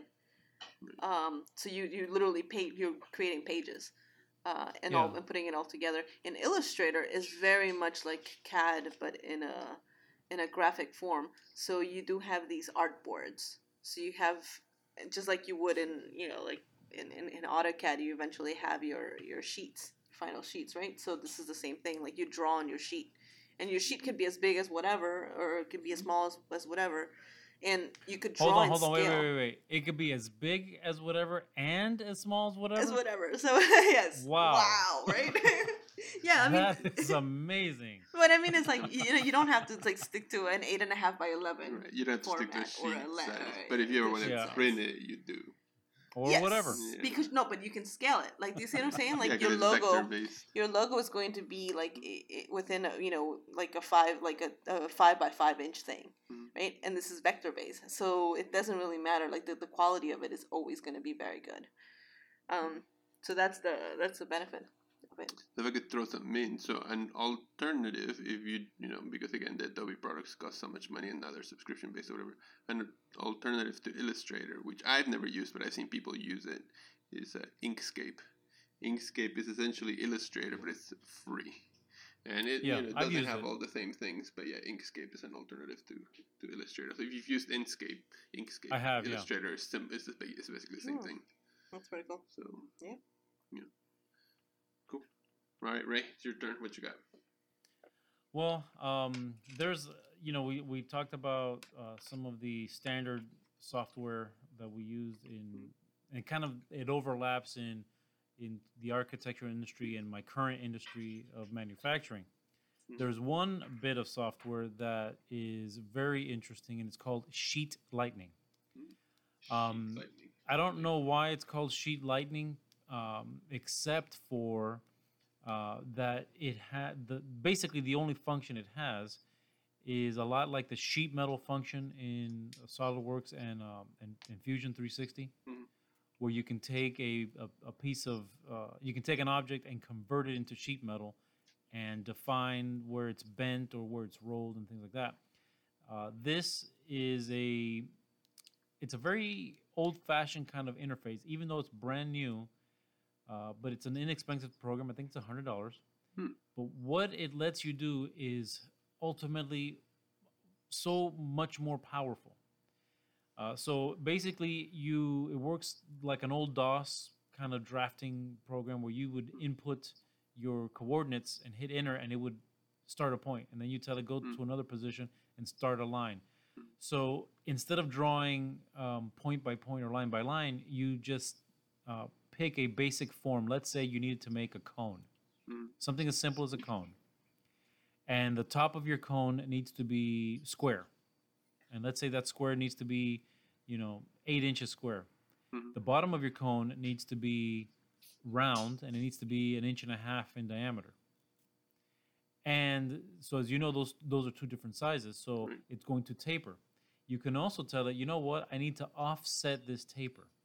It needs to be offset so that um, because there's a piece of equipment in the way that it's a vertical line on one side and all of the offset is on the opposite side. Hmm. So that you don't have to have the center of the square and the center of the circle above each other. You can offset those centers.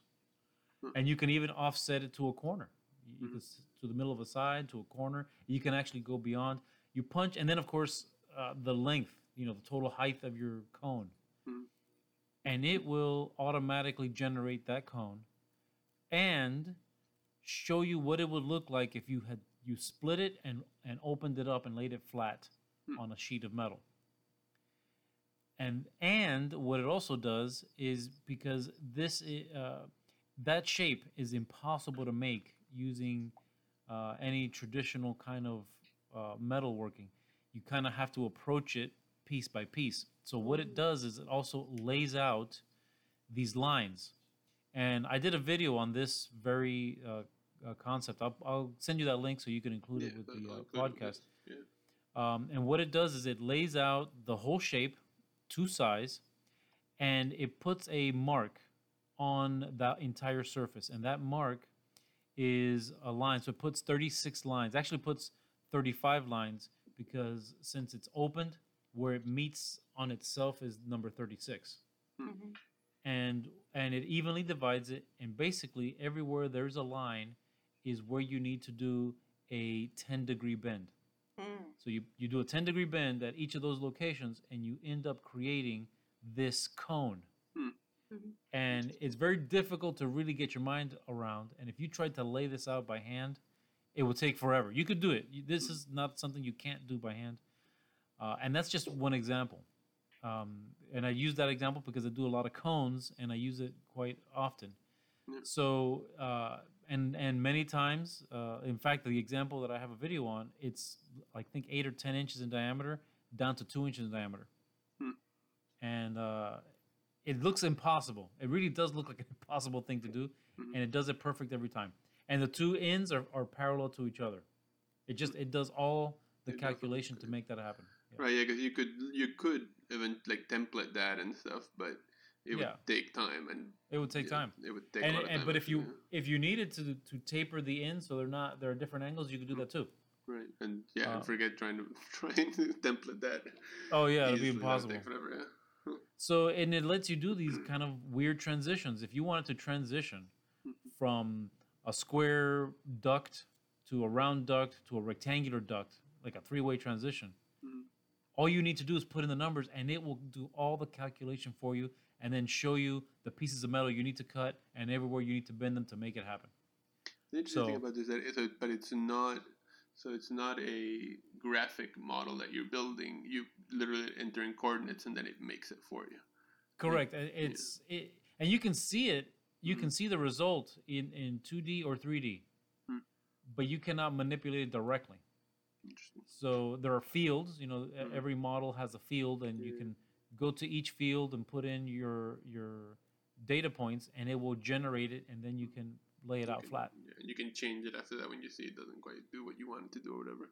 Correct. Now it does have the it, it has a, a large library of predetermined models, and then you just change your numbers, Mhm. or you can go in there and do it from scratch. Now I've used that function for something that wasn't in there, and it is it is not Difficult. impossible but difficult to do. Um, it's because especially if you're used to drafting, guess what? You're not drafting. Right.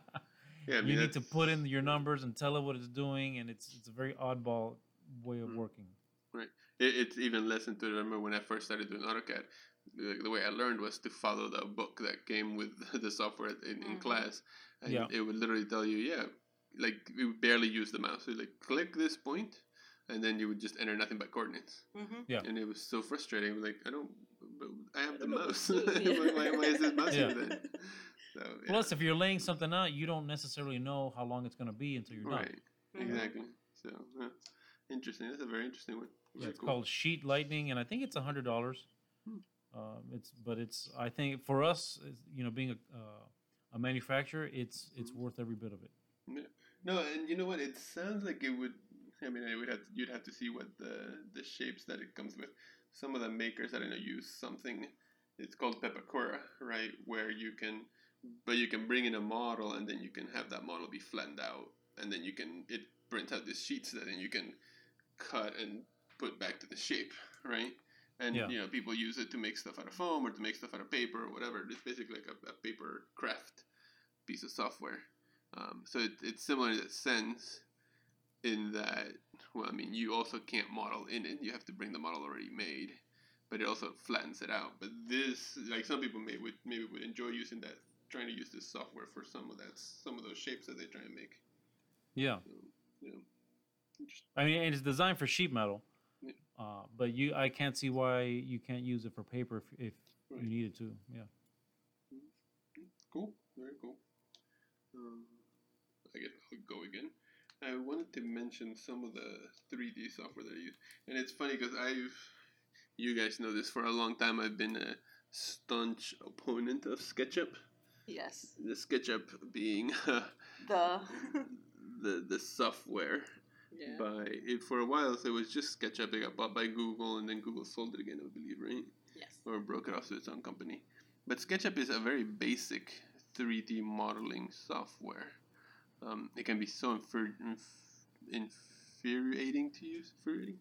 Yeah. It's a pain in the ass to use. Yeah. it can be a real pain in the ass. But the thing about it though is that it's it's also very easy to pick up and use.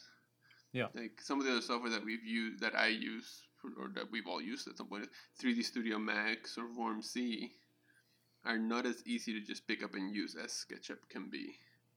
Um, the other thing that SketchUp has going for it is that yeah, you can buy a pro version over a pro license, but you can also get a free license. They call now they call it SketchUp Maker, um, which is essentially just SketchUp. It has a couple of the functions taken out of it, um, but you know you can pick it up and start using it for free.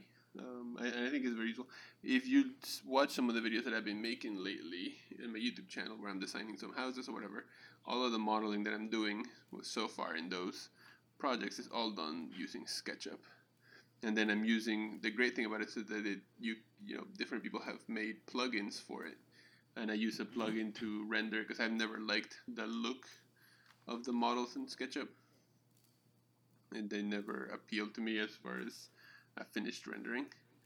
But now they make rendering engines for SketchUp that render in a nicer way. Um, you can also they have a library of things. So you know, in my case, I make a building.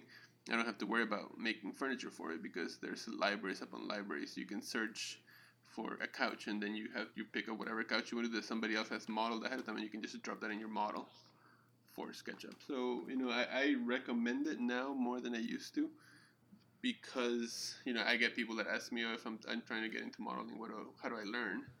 I would say start by learning SketchUp, then go to something like Fusion 360. Like don't try and go to Fusion 360 right off the bat. You, you'll be frustrated and you'll want to Yeah. quit. But SketchUp lets you really play around with shapes and learn how to model something. Yeah, and I don't know if you know this, but uh, I think it was way back in version five of Mhm. SketchUp, somewhere in there, version between version five and version six, Uh, the free version allowed you to export to DXF or DWG. I can't remember which one it was. And then they they switched that into version six, but they didn't announce it. Mhm. So if you accidentally upgraded to the version six free version, you lost that functionality because they switched that over to the pro version. Right. But you didn't know. You had no idea until you did it, and of course you couldn't revert. Right. Yeah, you were screwed at that point. You were so. Mhm. Uh, the way I found out is we were we used it at the architecture, the last architecture firm I was at. Mhm. Somebody upgraded it, and I was on their computer. I'm like, hey, what's what's wrong with this? Mhm. And that's where I figured it out. So I would I refused to upgrade mine, Yeah. and then uh, one night the IT guy went through and he messed with the computers and upgraded everything, and I and and I lost. I'm like, oh no! Tell me you have a an image of the drive and re- put it back, and no, he didn't. So I got Yeah. screwed out of that one. Yeah. Um, I think now they've put it back. I haven't tried actually doing that in a while. Um, I actually haven't tried exporting that model for anything other than using it in SketchUp. Um, I am going to try here in the near future. Um, I've seen a plugin, and they don't call it a plugin. I forget what they call it. Um, but I bet- It's a plugin. Huh? They usually Is it- call them plugins. is it yeah. called a But plugin? The they called it something. Ruby script. I thought they called had Ruby scripts. So they still have Ruby scripts that you can do, but uh, I don't know why I'm thinking they called it something else other than plugin. But anyways, um, but essentially it's a plugin, and uh, I hear there's a plugin that lets you export your model as a STL file, so you could 3D print it. Oh, cool. So I haven't tried it yet, but I'm gonna try that soon with Oh uh, yeah. with one of the things I just made on it. Um, so yeah, Well, I, I I like that two things to the SketchUp Mhm. bandwagon. Number one is like, so it's been around since 2000. Like Yeah, it's it's, been around a 17 years. So the and you know what? It looks the same. exactly. Yeah. and that's and that's the beauty of it. Like that is exactly the beauty of it. That's why they're like it's it's a I think it's a multi generational software, Mm, right? Um, because you can like get people that are older or they're Mhm. not not very computer savvy to start using it as well. So that's a that's a really cool thing. Um, and then there's also this like that's why you have this library right of of 17 years worth of knowledge base of modeling that you can you can use everything has been modeled a lot of things have been modeled I have a model of a Volkswagen bus. Yeah. That was done in SketchUp. Yeah so there's so many things. I mean, and, and scale is not a big deal. But you mentioned Google um, bought it, and they bought it in 2006. And the reason why they bought it is because the other wonderful thing about SketchUp is that it's actually um, the developers, original developers, put developed a a a plugin that was Google Earth based. So you put in whenever you're drawing anything, you can actually put a location to that drawing. Yep. So that's as a planner, that's what we use a lot. And even as a as my uh, my other colleagues, they wouldn't necessarily geolocate their model, and um and I, that was to me like the first step that you would do. So it's it's a wonderful thing because you can actually put your model if it's a building, it's a plan, if it's a city, it doesn't really matter, on Google Earth, and it's a place it it actually has a place in the world. Yeah. But then because it has a place on Earth, you can also do solar analysis Mhm. through it, right? So you can see like where the shadows lay, like actual real time, like well, not real time, but like you would see where the. Mhm. So it's just the power of the software, and it's such a basic form.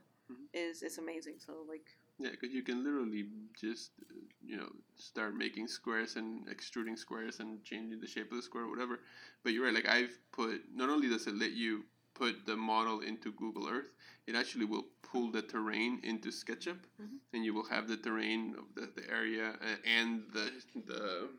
It puts the image on there as well, so you get the grass and the paving and all of that stuff as well. It'll pull it in. I, I've done that in models as well. Mhm. Um, so yeah, it's we quite can we can keep talking about it, but it's just yeah. It's quite powerful. It just looks so bad if you use it just straight out of SketchUp. Get plugins for it. Um, yeah, so that's SketchUp. What about you, Claudia? You got another one? Yeah, and I I think we're we're like probably this is our last round or something. I don't know, but more, I the one thing that I wanted to, and it's I, I was I kept on thinking, well, let me try to find something that's maker for the for the maker for our audience, but we talked about this a lot. How we're moving into analog versus actually working on a tablet, right? So I wanted to include a, an app, and this is an app that I use every day. Um, it's called PDF Expert, and like when I started um, my graduate program, when I started you know studying a master's for a master's degree, I told myself that I was not gonna buy as many books, um, and I wanted to do everything on a on an iPad, and that took and and of course like they give you so much readings and it's all like PDFs, but sometimes those PDFs are not text. Mm. like you can't really pick up the text or highlight it or you know specifically grab text from it. Sometimes they're literally an image text right so this particular um, app it's called pdf expert allows you to put notes on a pdf that is not text based um, you can draw on it you can do arrows you can highlight as if you had an, a highlighter um, literally on and you know like color things in and then you can also do the same thing. You can put notes if it is an actual text-based PDF. Um, the other thing is it's all um, on the cloud, so it's it's really easy to put in something from your computer into into the app, and then you get it to go on your on your iPad.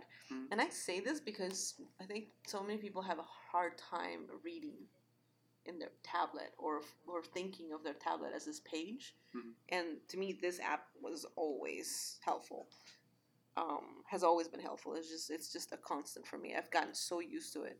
And it, it syncs with a folder in your desktop, right? Yeah, it syncs with uh, Dropbox. Hmm. It syncs with uh, Google Drive as well if you want. So I mean, those things, all of those are, are pretty easy to do, and it's all like uh, you you can choose to put it on your on your on your iPads or or your whatever tablet you use on that um, memory, or it stays in the cloud as well. Hmm.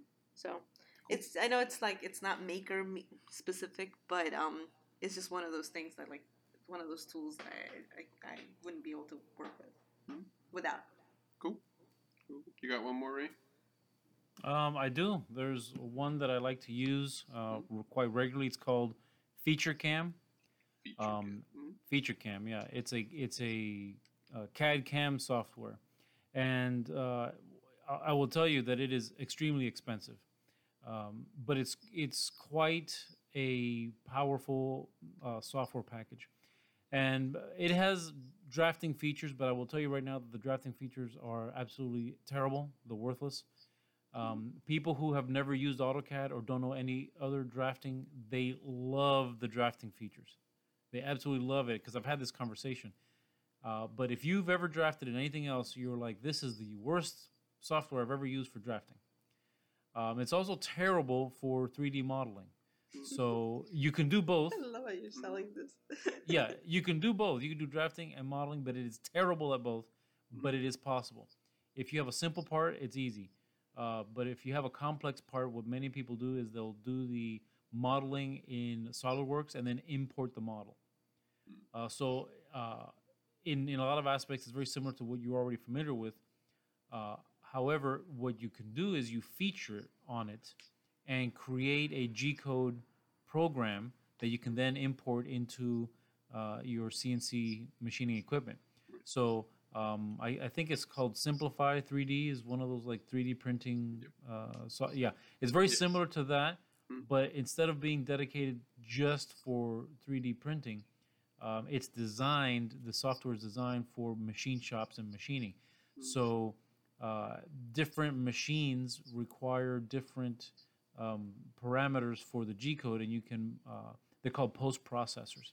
You can create one, or a lot of places uh, have them that you can download, and it will uh, reorganize the very same G code to fit onto the processor uh, so that it can interpret it for that particular machine. But you can use it for CNC machining. See, I use it for the CNC router, for CNC lathes. So you're doing different types of uh, machining operations and different tooling that you would need, and it automatically does all the G code for you. So in that in that aspect, it is absolutely fantastic, and it's very fast. It does the, all that very quickly.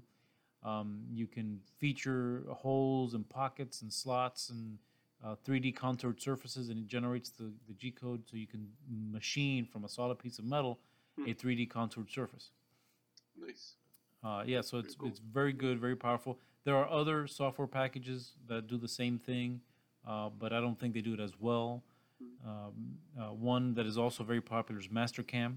Mastercam has a, uh, I think it's Mastercam 10 or 12 right now. I'm not sure which one it is, uh, but it's a lot like um, it's a lot like uh, uh, SketchUp in that the interface is old. So even though it's a it's a new Windows-based uh, program, it still feels like an old DOS program, which I find a little bit uncomfortable because uh, it, it feels antiquated and it's it's di- it's not user friendly if you are familiar with yeah, you know a lot of modern software packages. Um, I think there's another one called Does- Rhino. CAD does the same thing. Does does SolidWorks have a cam? So SolidWorks by itself doesn't have a a uh, cam feature, Mhm. but you can purchase the uh, the interface that connects it to FeatureCam that would allow you Okay. to generate that.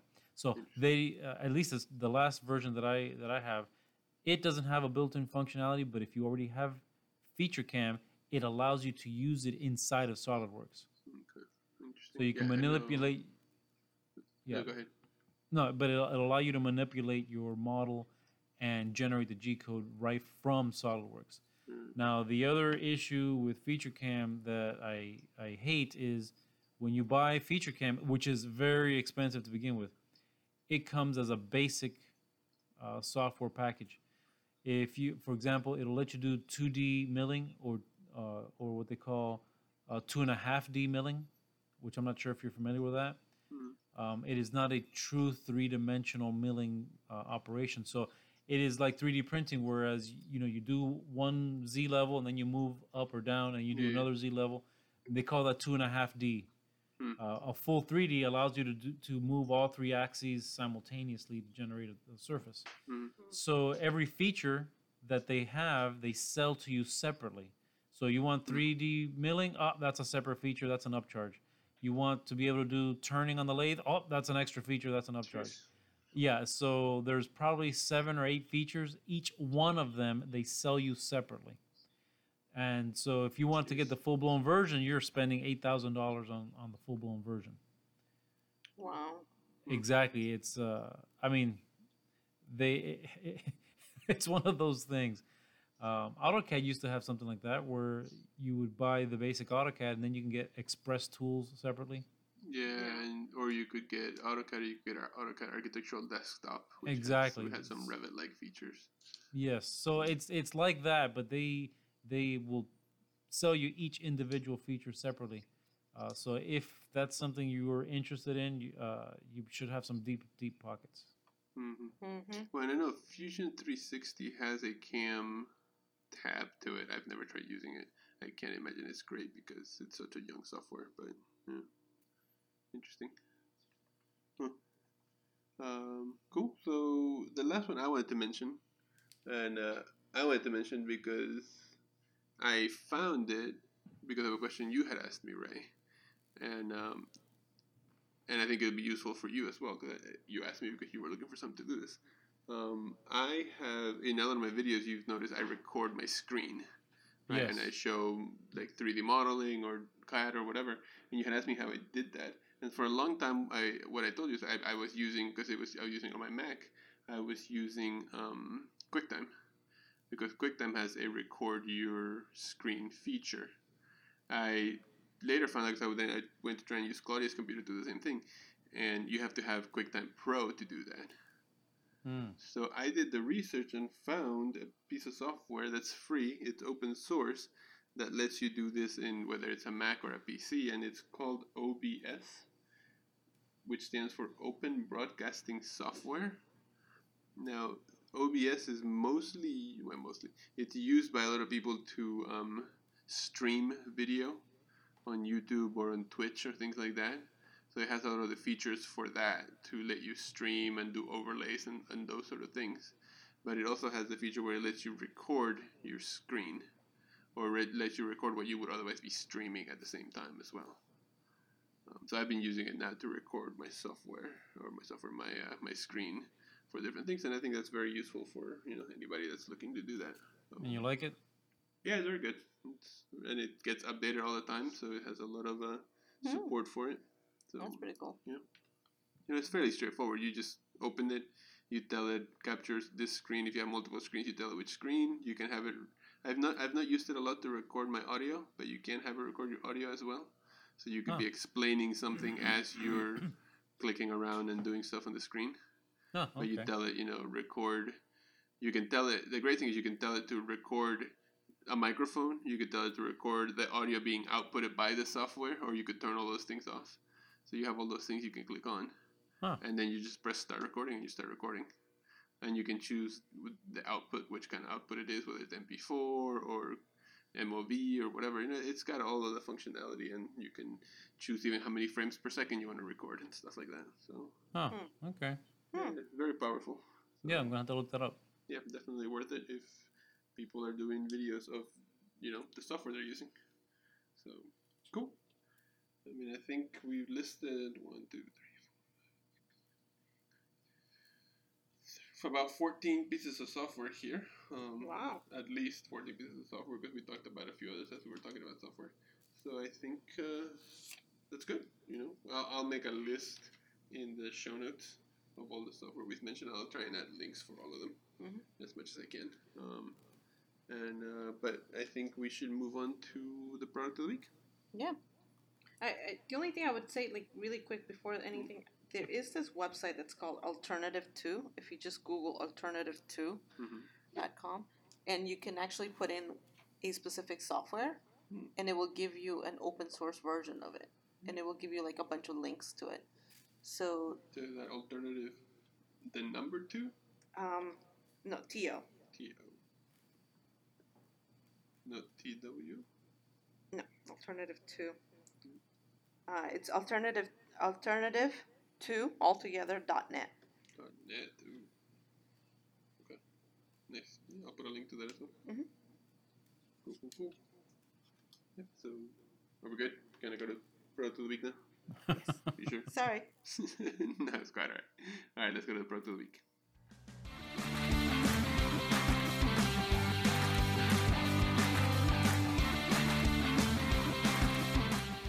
Alright, so for this week's product of the week, we dip back into um, Kickstarter for.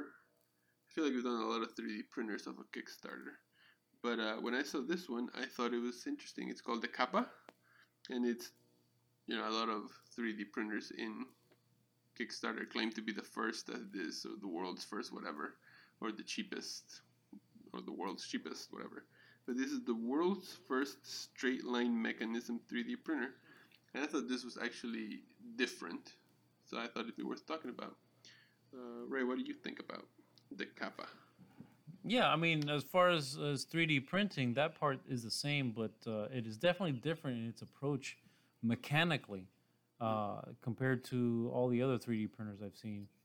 Um, one, I guess the best way to describe it is it is it appears to be a 3D printer with one post and a and a printing bed that uh, at first glance and and uh, Claudia kind of touched on that before we started recording.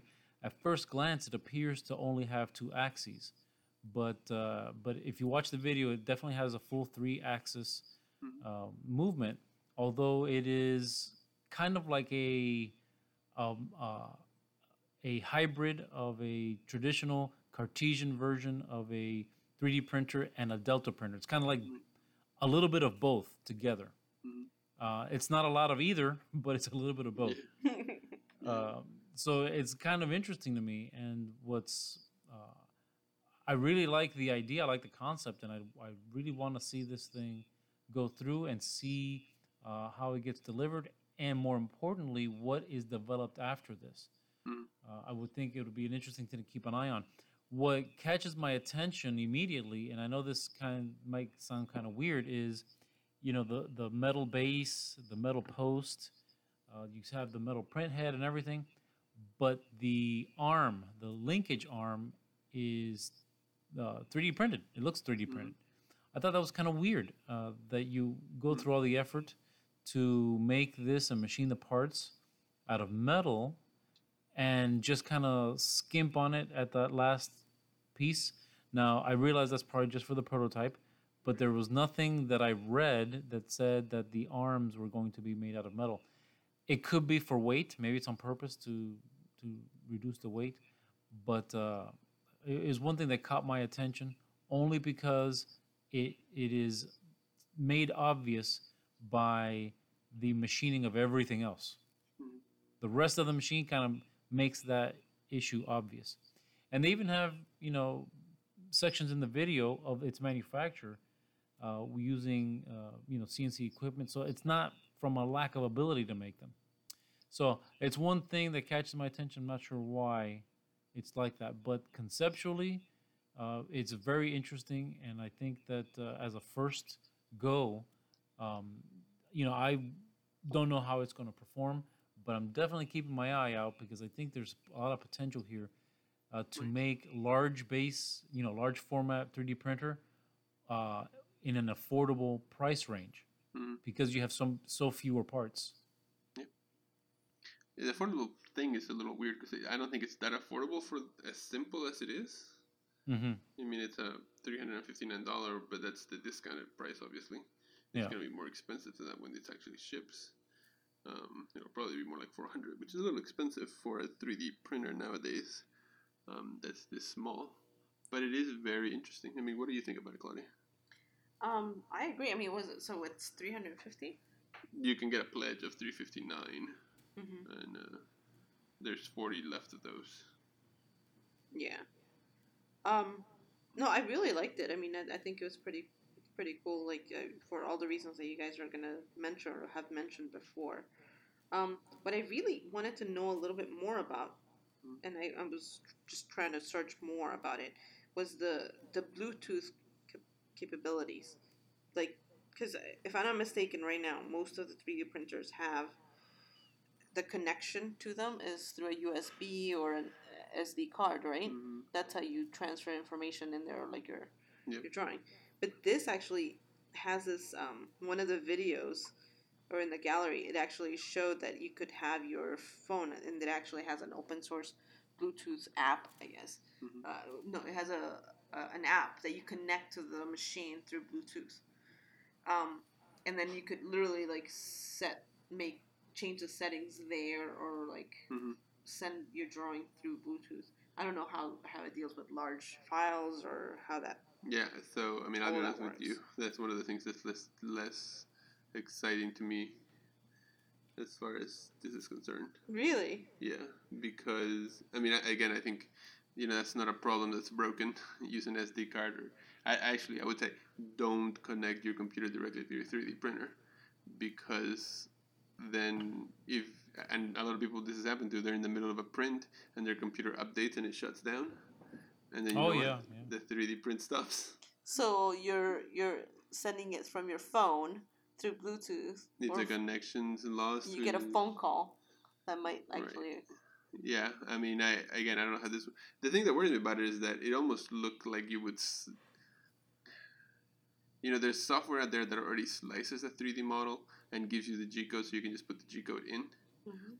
So this almost looked like it was their own slicer that would send the, the G code to their machine, and I don't think there's a need for that. Like, the, the, it, like don't do that. It is support supported slicing softwares. Yeah, don't do that. Like, don't. Just don't. There's already slicing software out there that's really good at what it does.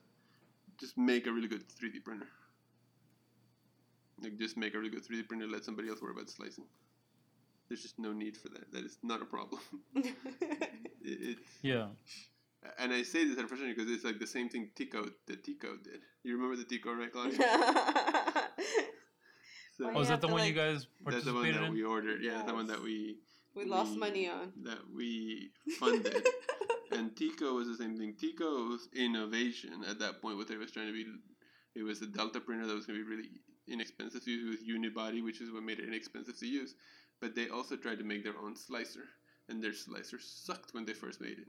So, and they put a lot of money into that, and there's no need. Don't sink money into something that's not needed.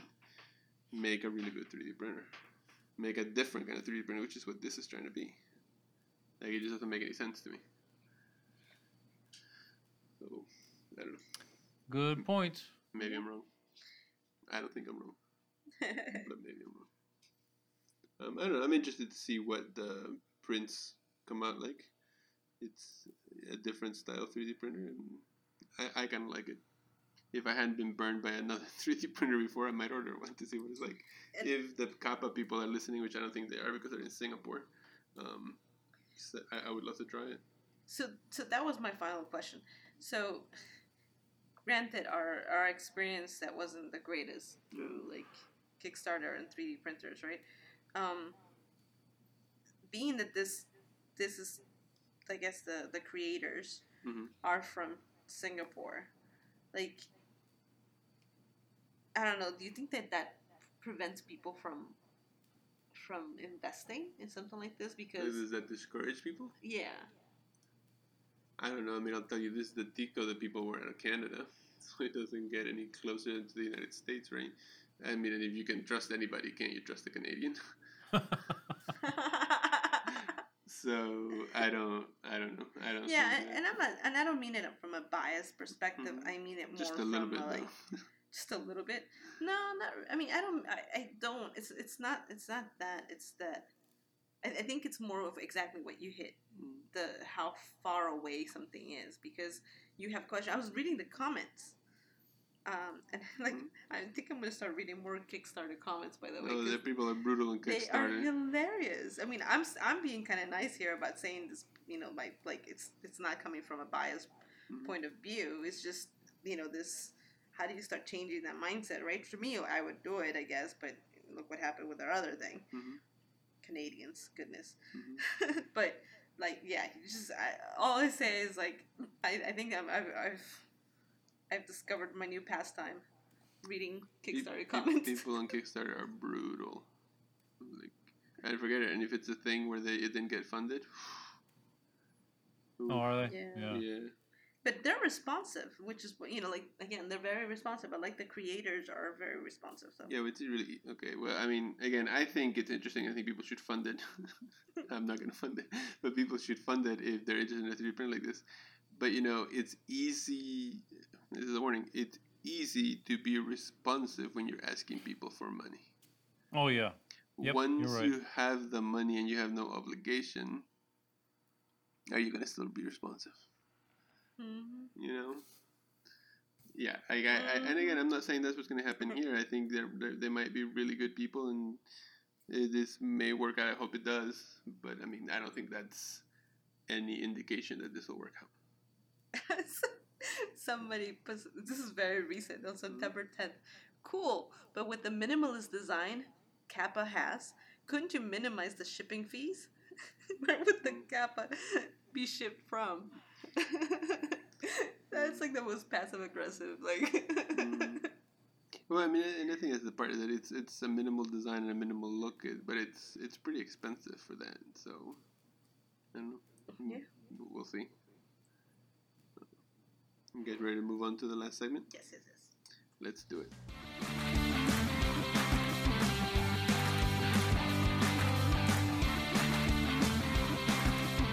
All right, so let's very quickly talk about what are we working on. Uh, Claudia, when you go first. Oh, what am I working on? Hmm? Can I can I mention what I what I did last week instead, which has a little bit to do with this? No, just because I, I mentioned that I'm, I'm I've been really trying to establish myself more in the expert uh, uh, testimony or a witness expert Mhm. um, sector, and last week I had a pretty good um, presentation for specifically for that project that I've been mentioning often on and on and on the Macmillan project, which is a Mhm. historic preservation um, park, a park that's being developed. Mhm. And I, I did a really good job. I was really proud of myself, and I used actually GIS data to to make the case, and I was really proud of myself. So that's there's going to be more of that coming up uh, for other projects as well. Just you know, going in there um, as an urban planning expert and as a um, uh, environmental policy expert.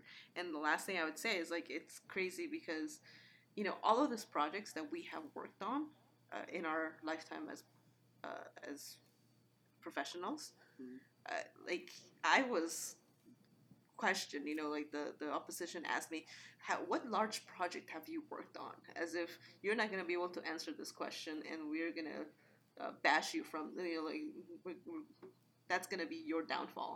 Yeah, like it's a way of discrediting you. Yeah, discrediting me. And you know when I you know bring up, well, yeah, that I worked on a three on a historic preservation project that included environmental impact assessment for 350 acre site.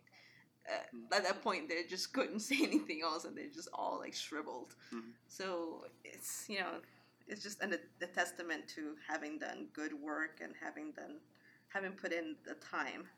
Mhm. It eventually comes back and helps you. And people Yeah, can you actually know- watch that, right? hmm Oh yeah, I'm gonna post it on my website. I need to start posting a lot of my, a lot more of my stuff, and for Mm. that, I'll be using some of the software that you guys talked about.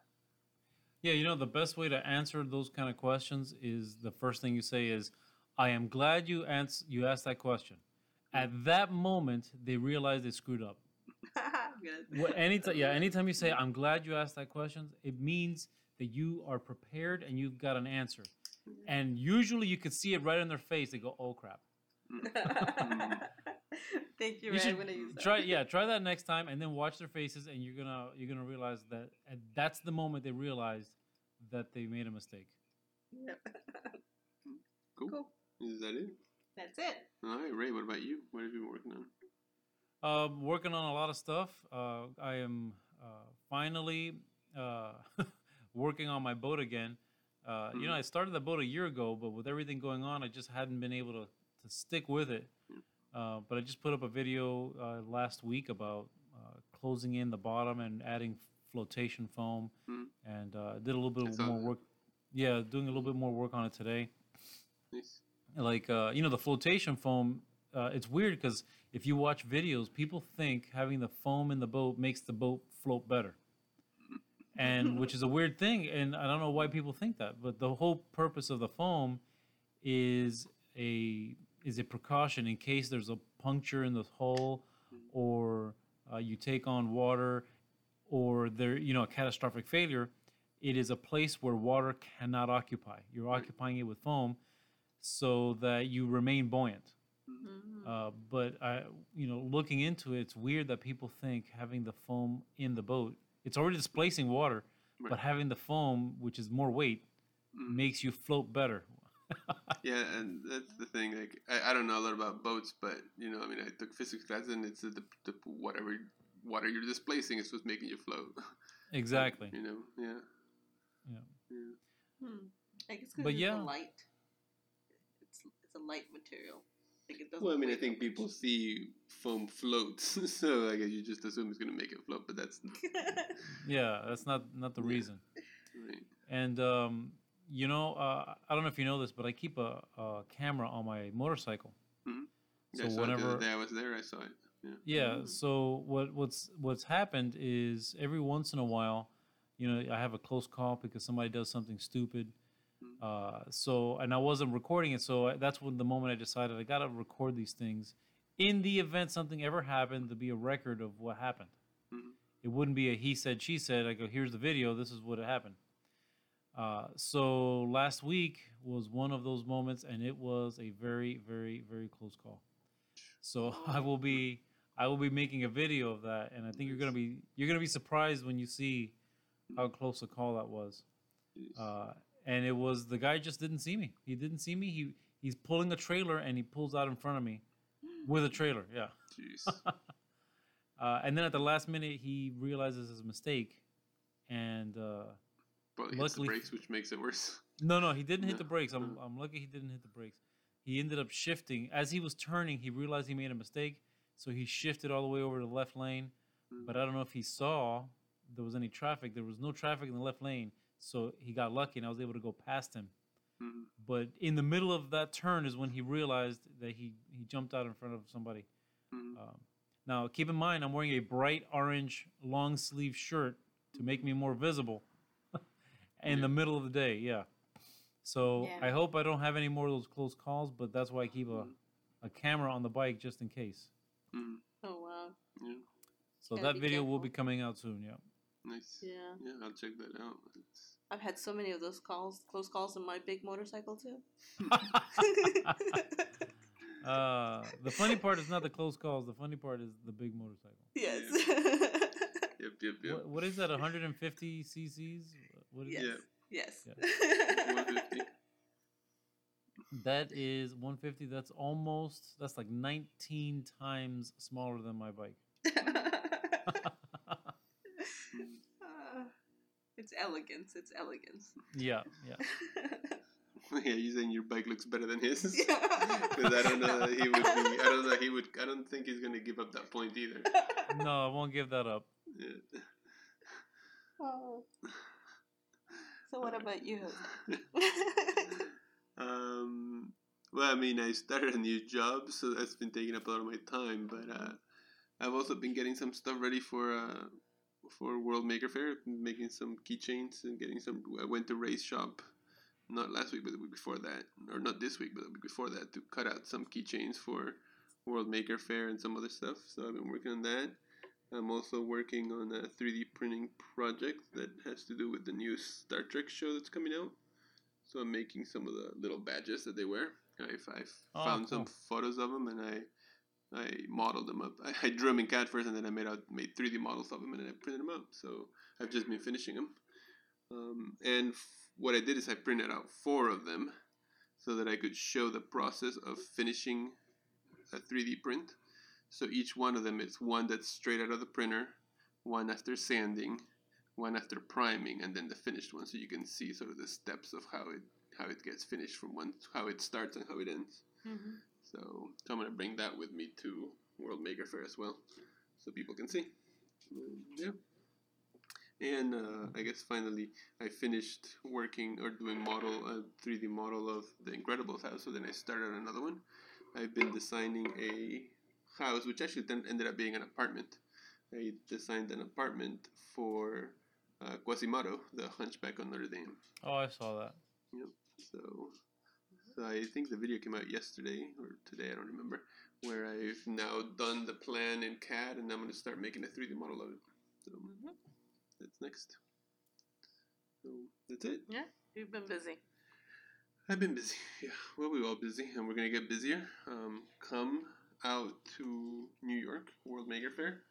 If you come out, ask us what other softwares we had that we didn't get to. Ask us what else we've been working on, and Mhm. maybe do an interview and talk about, you know, what you do in making or what you guys do in general. So, yeah, come out to World Maker Faire and let us know you're listening. Yeah. Right? So very quickly, tell people where they can find out more more about you, other than just in World Maker Faire. Uh, www.thecityecologist.com. Mm, no, You didn't do the back. You you didn't say HTTP. No, I don't need that.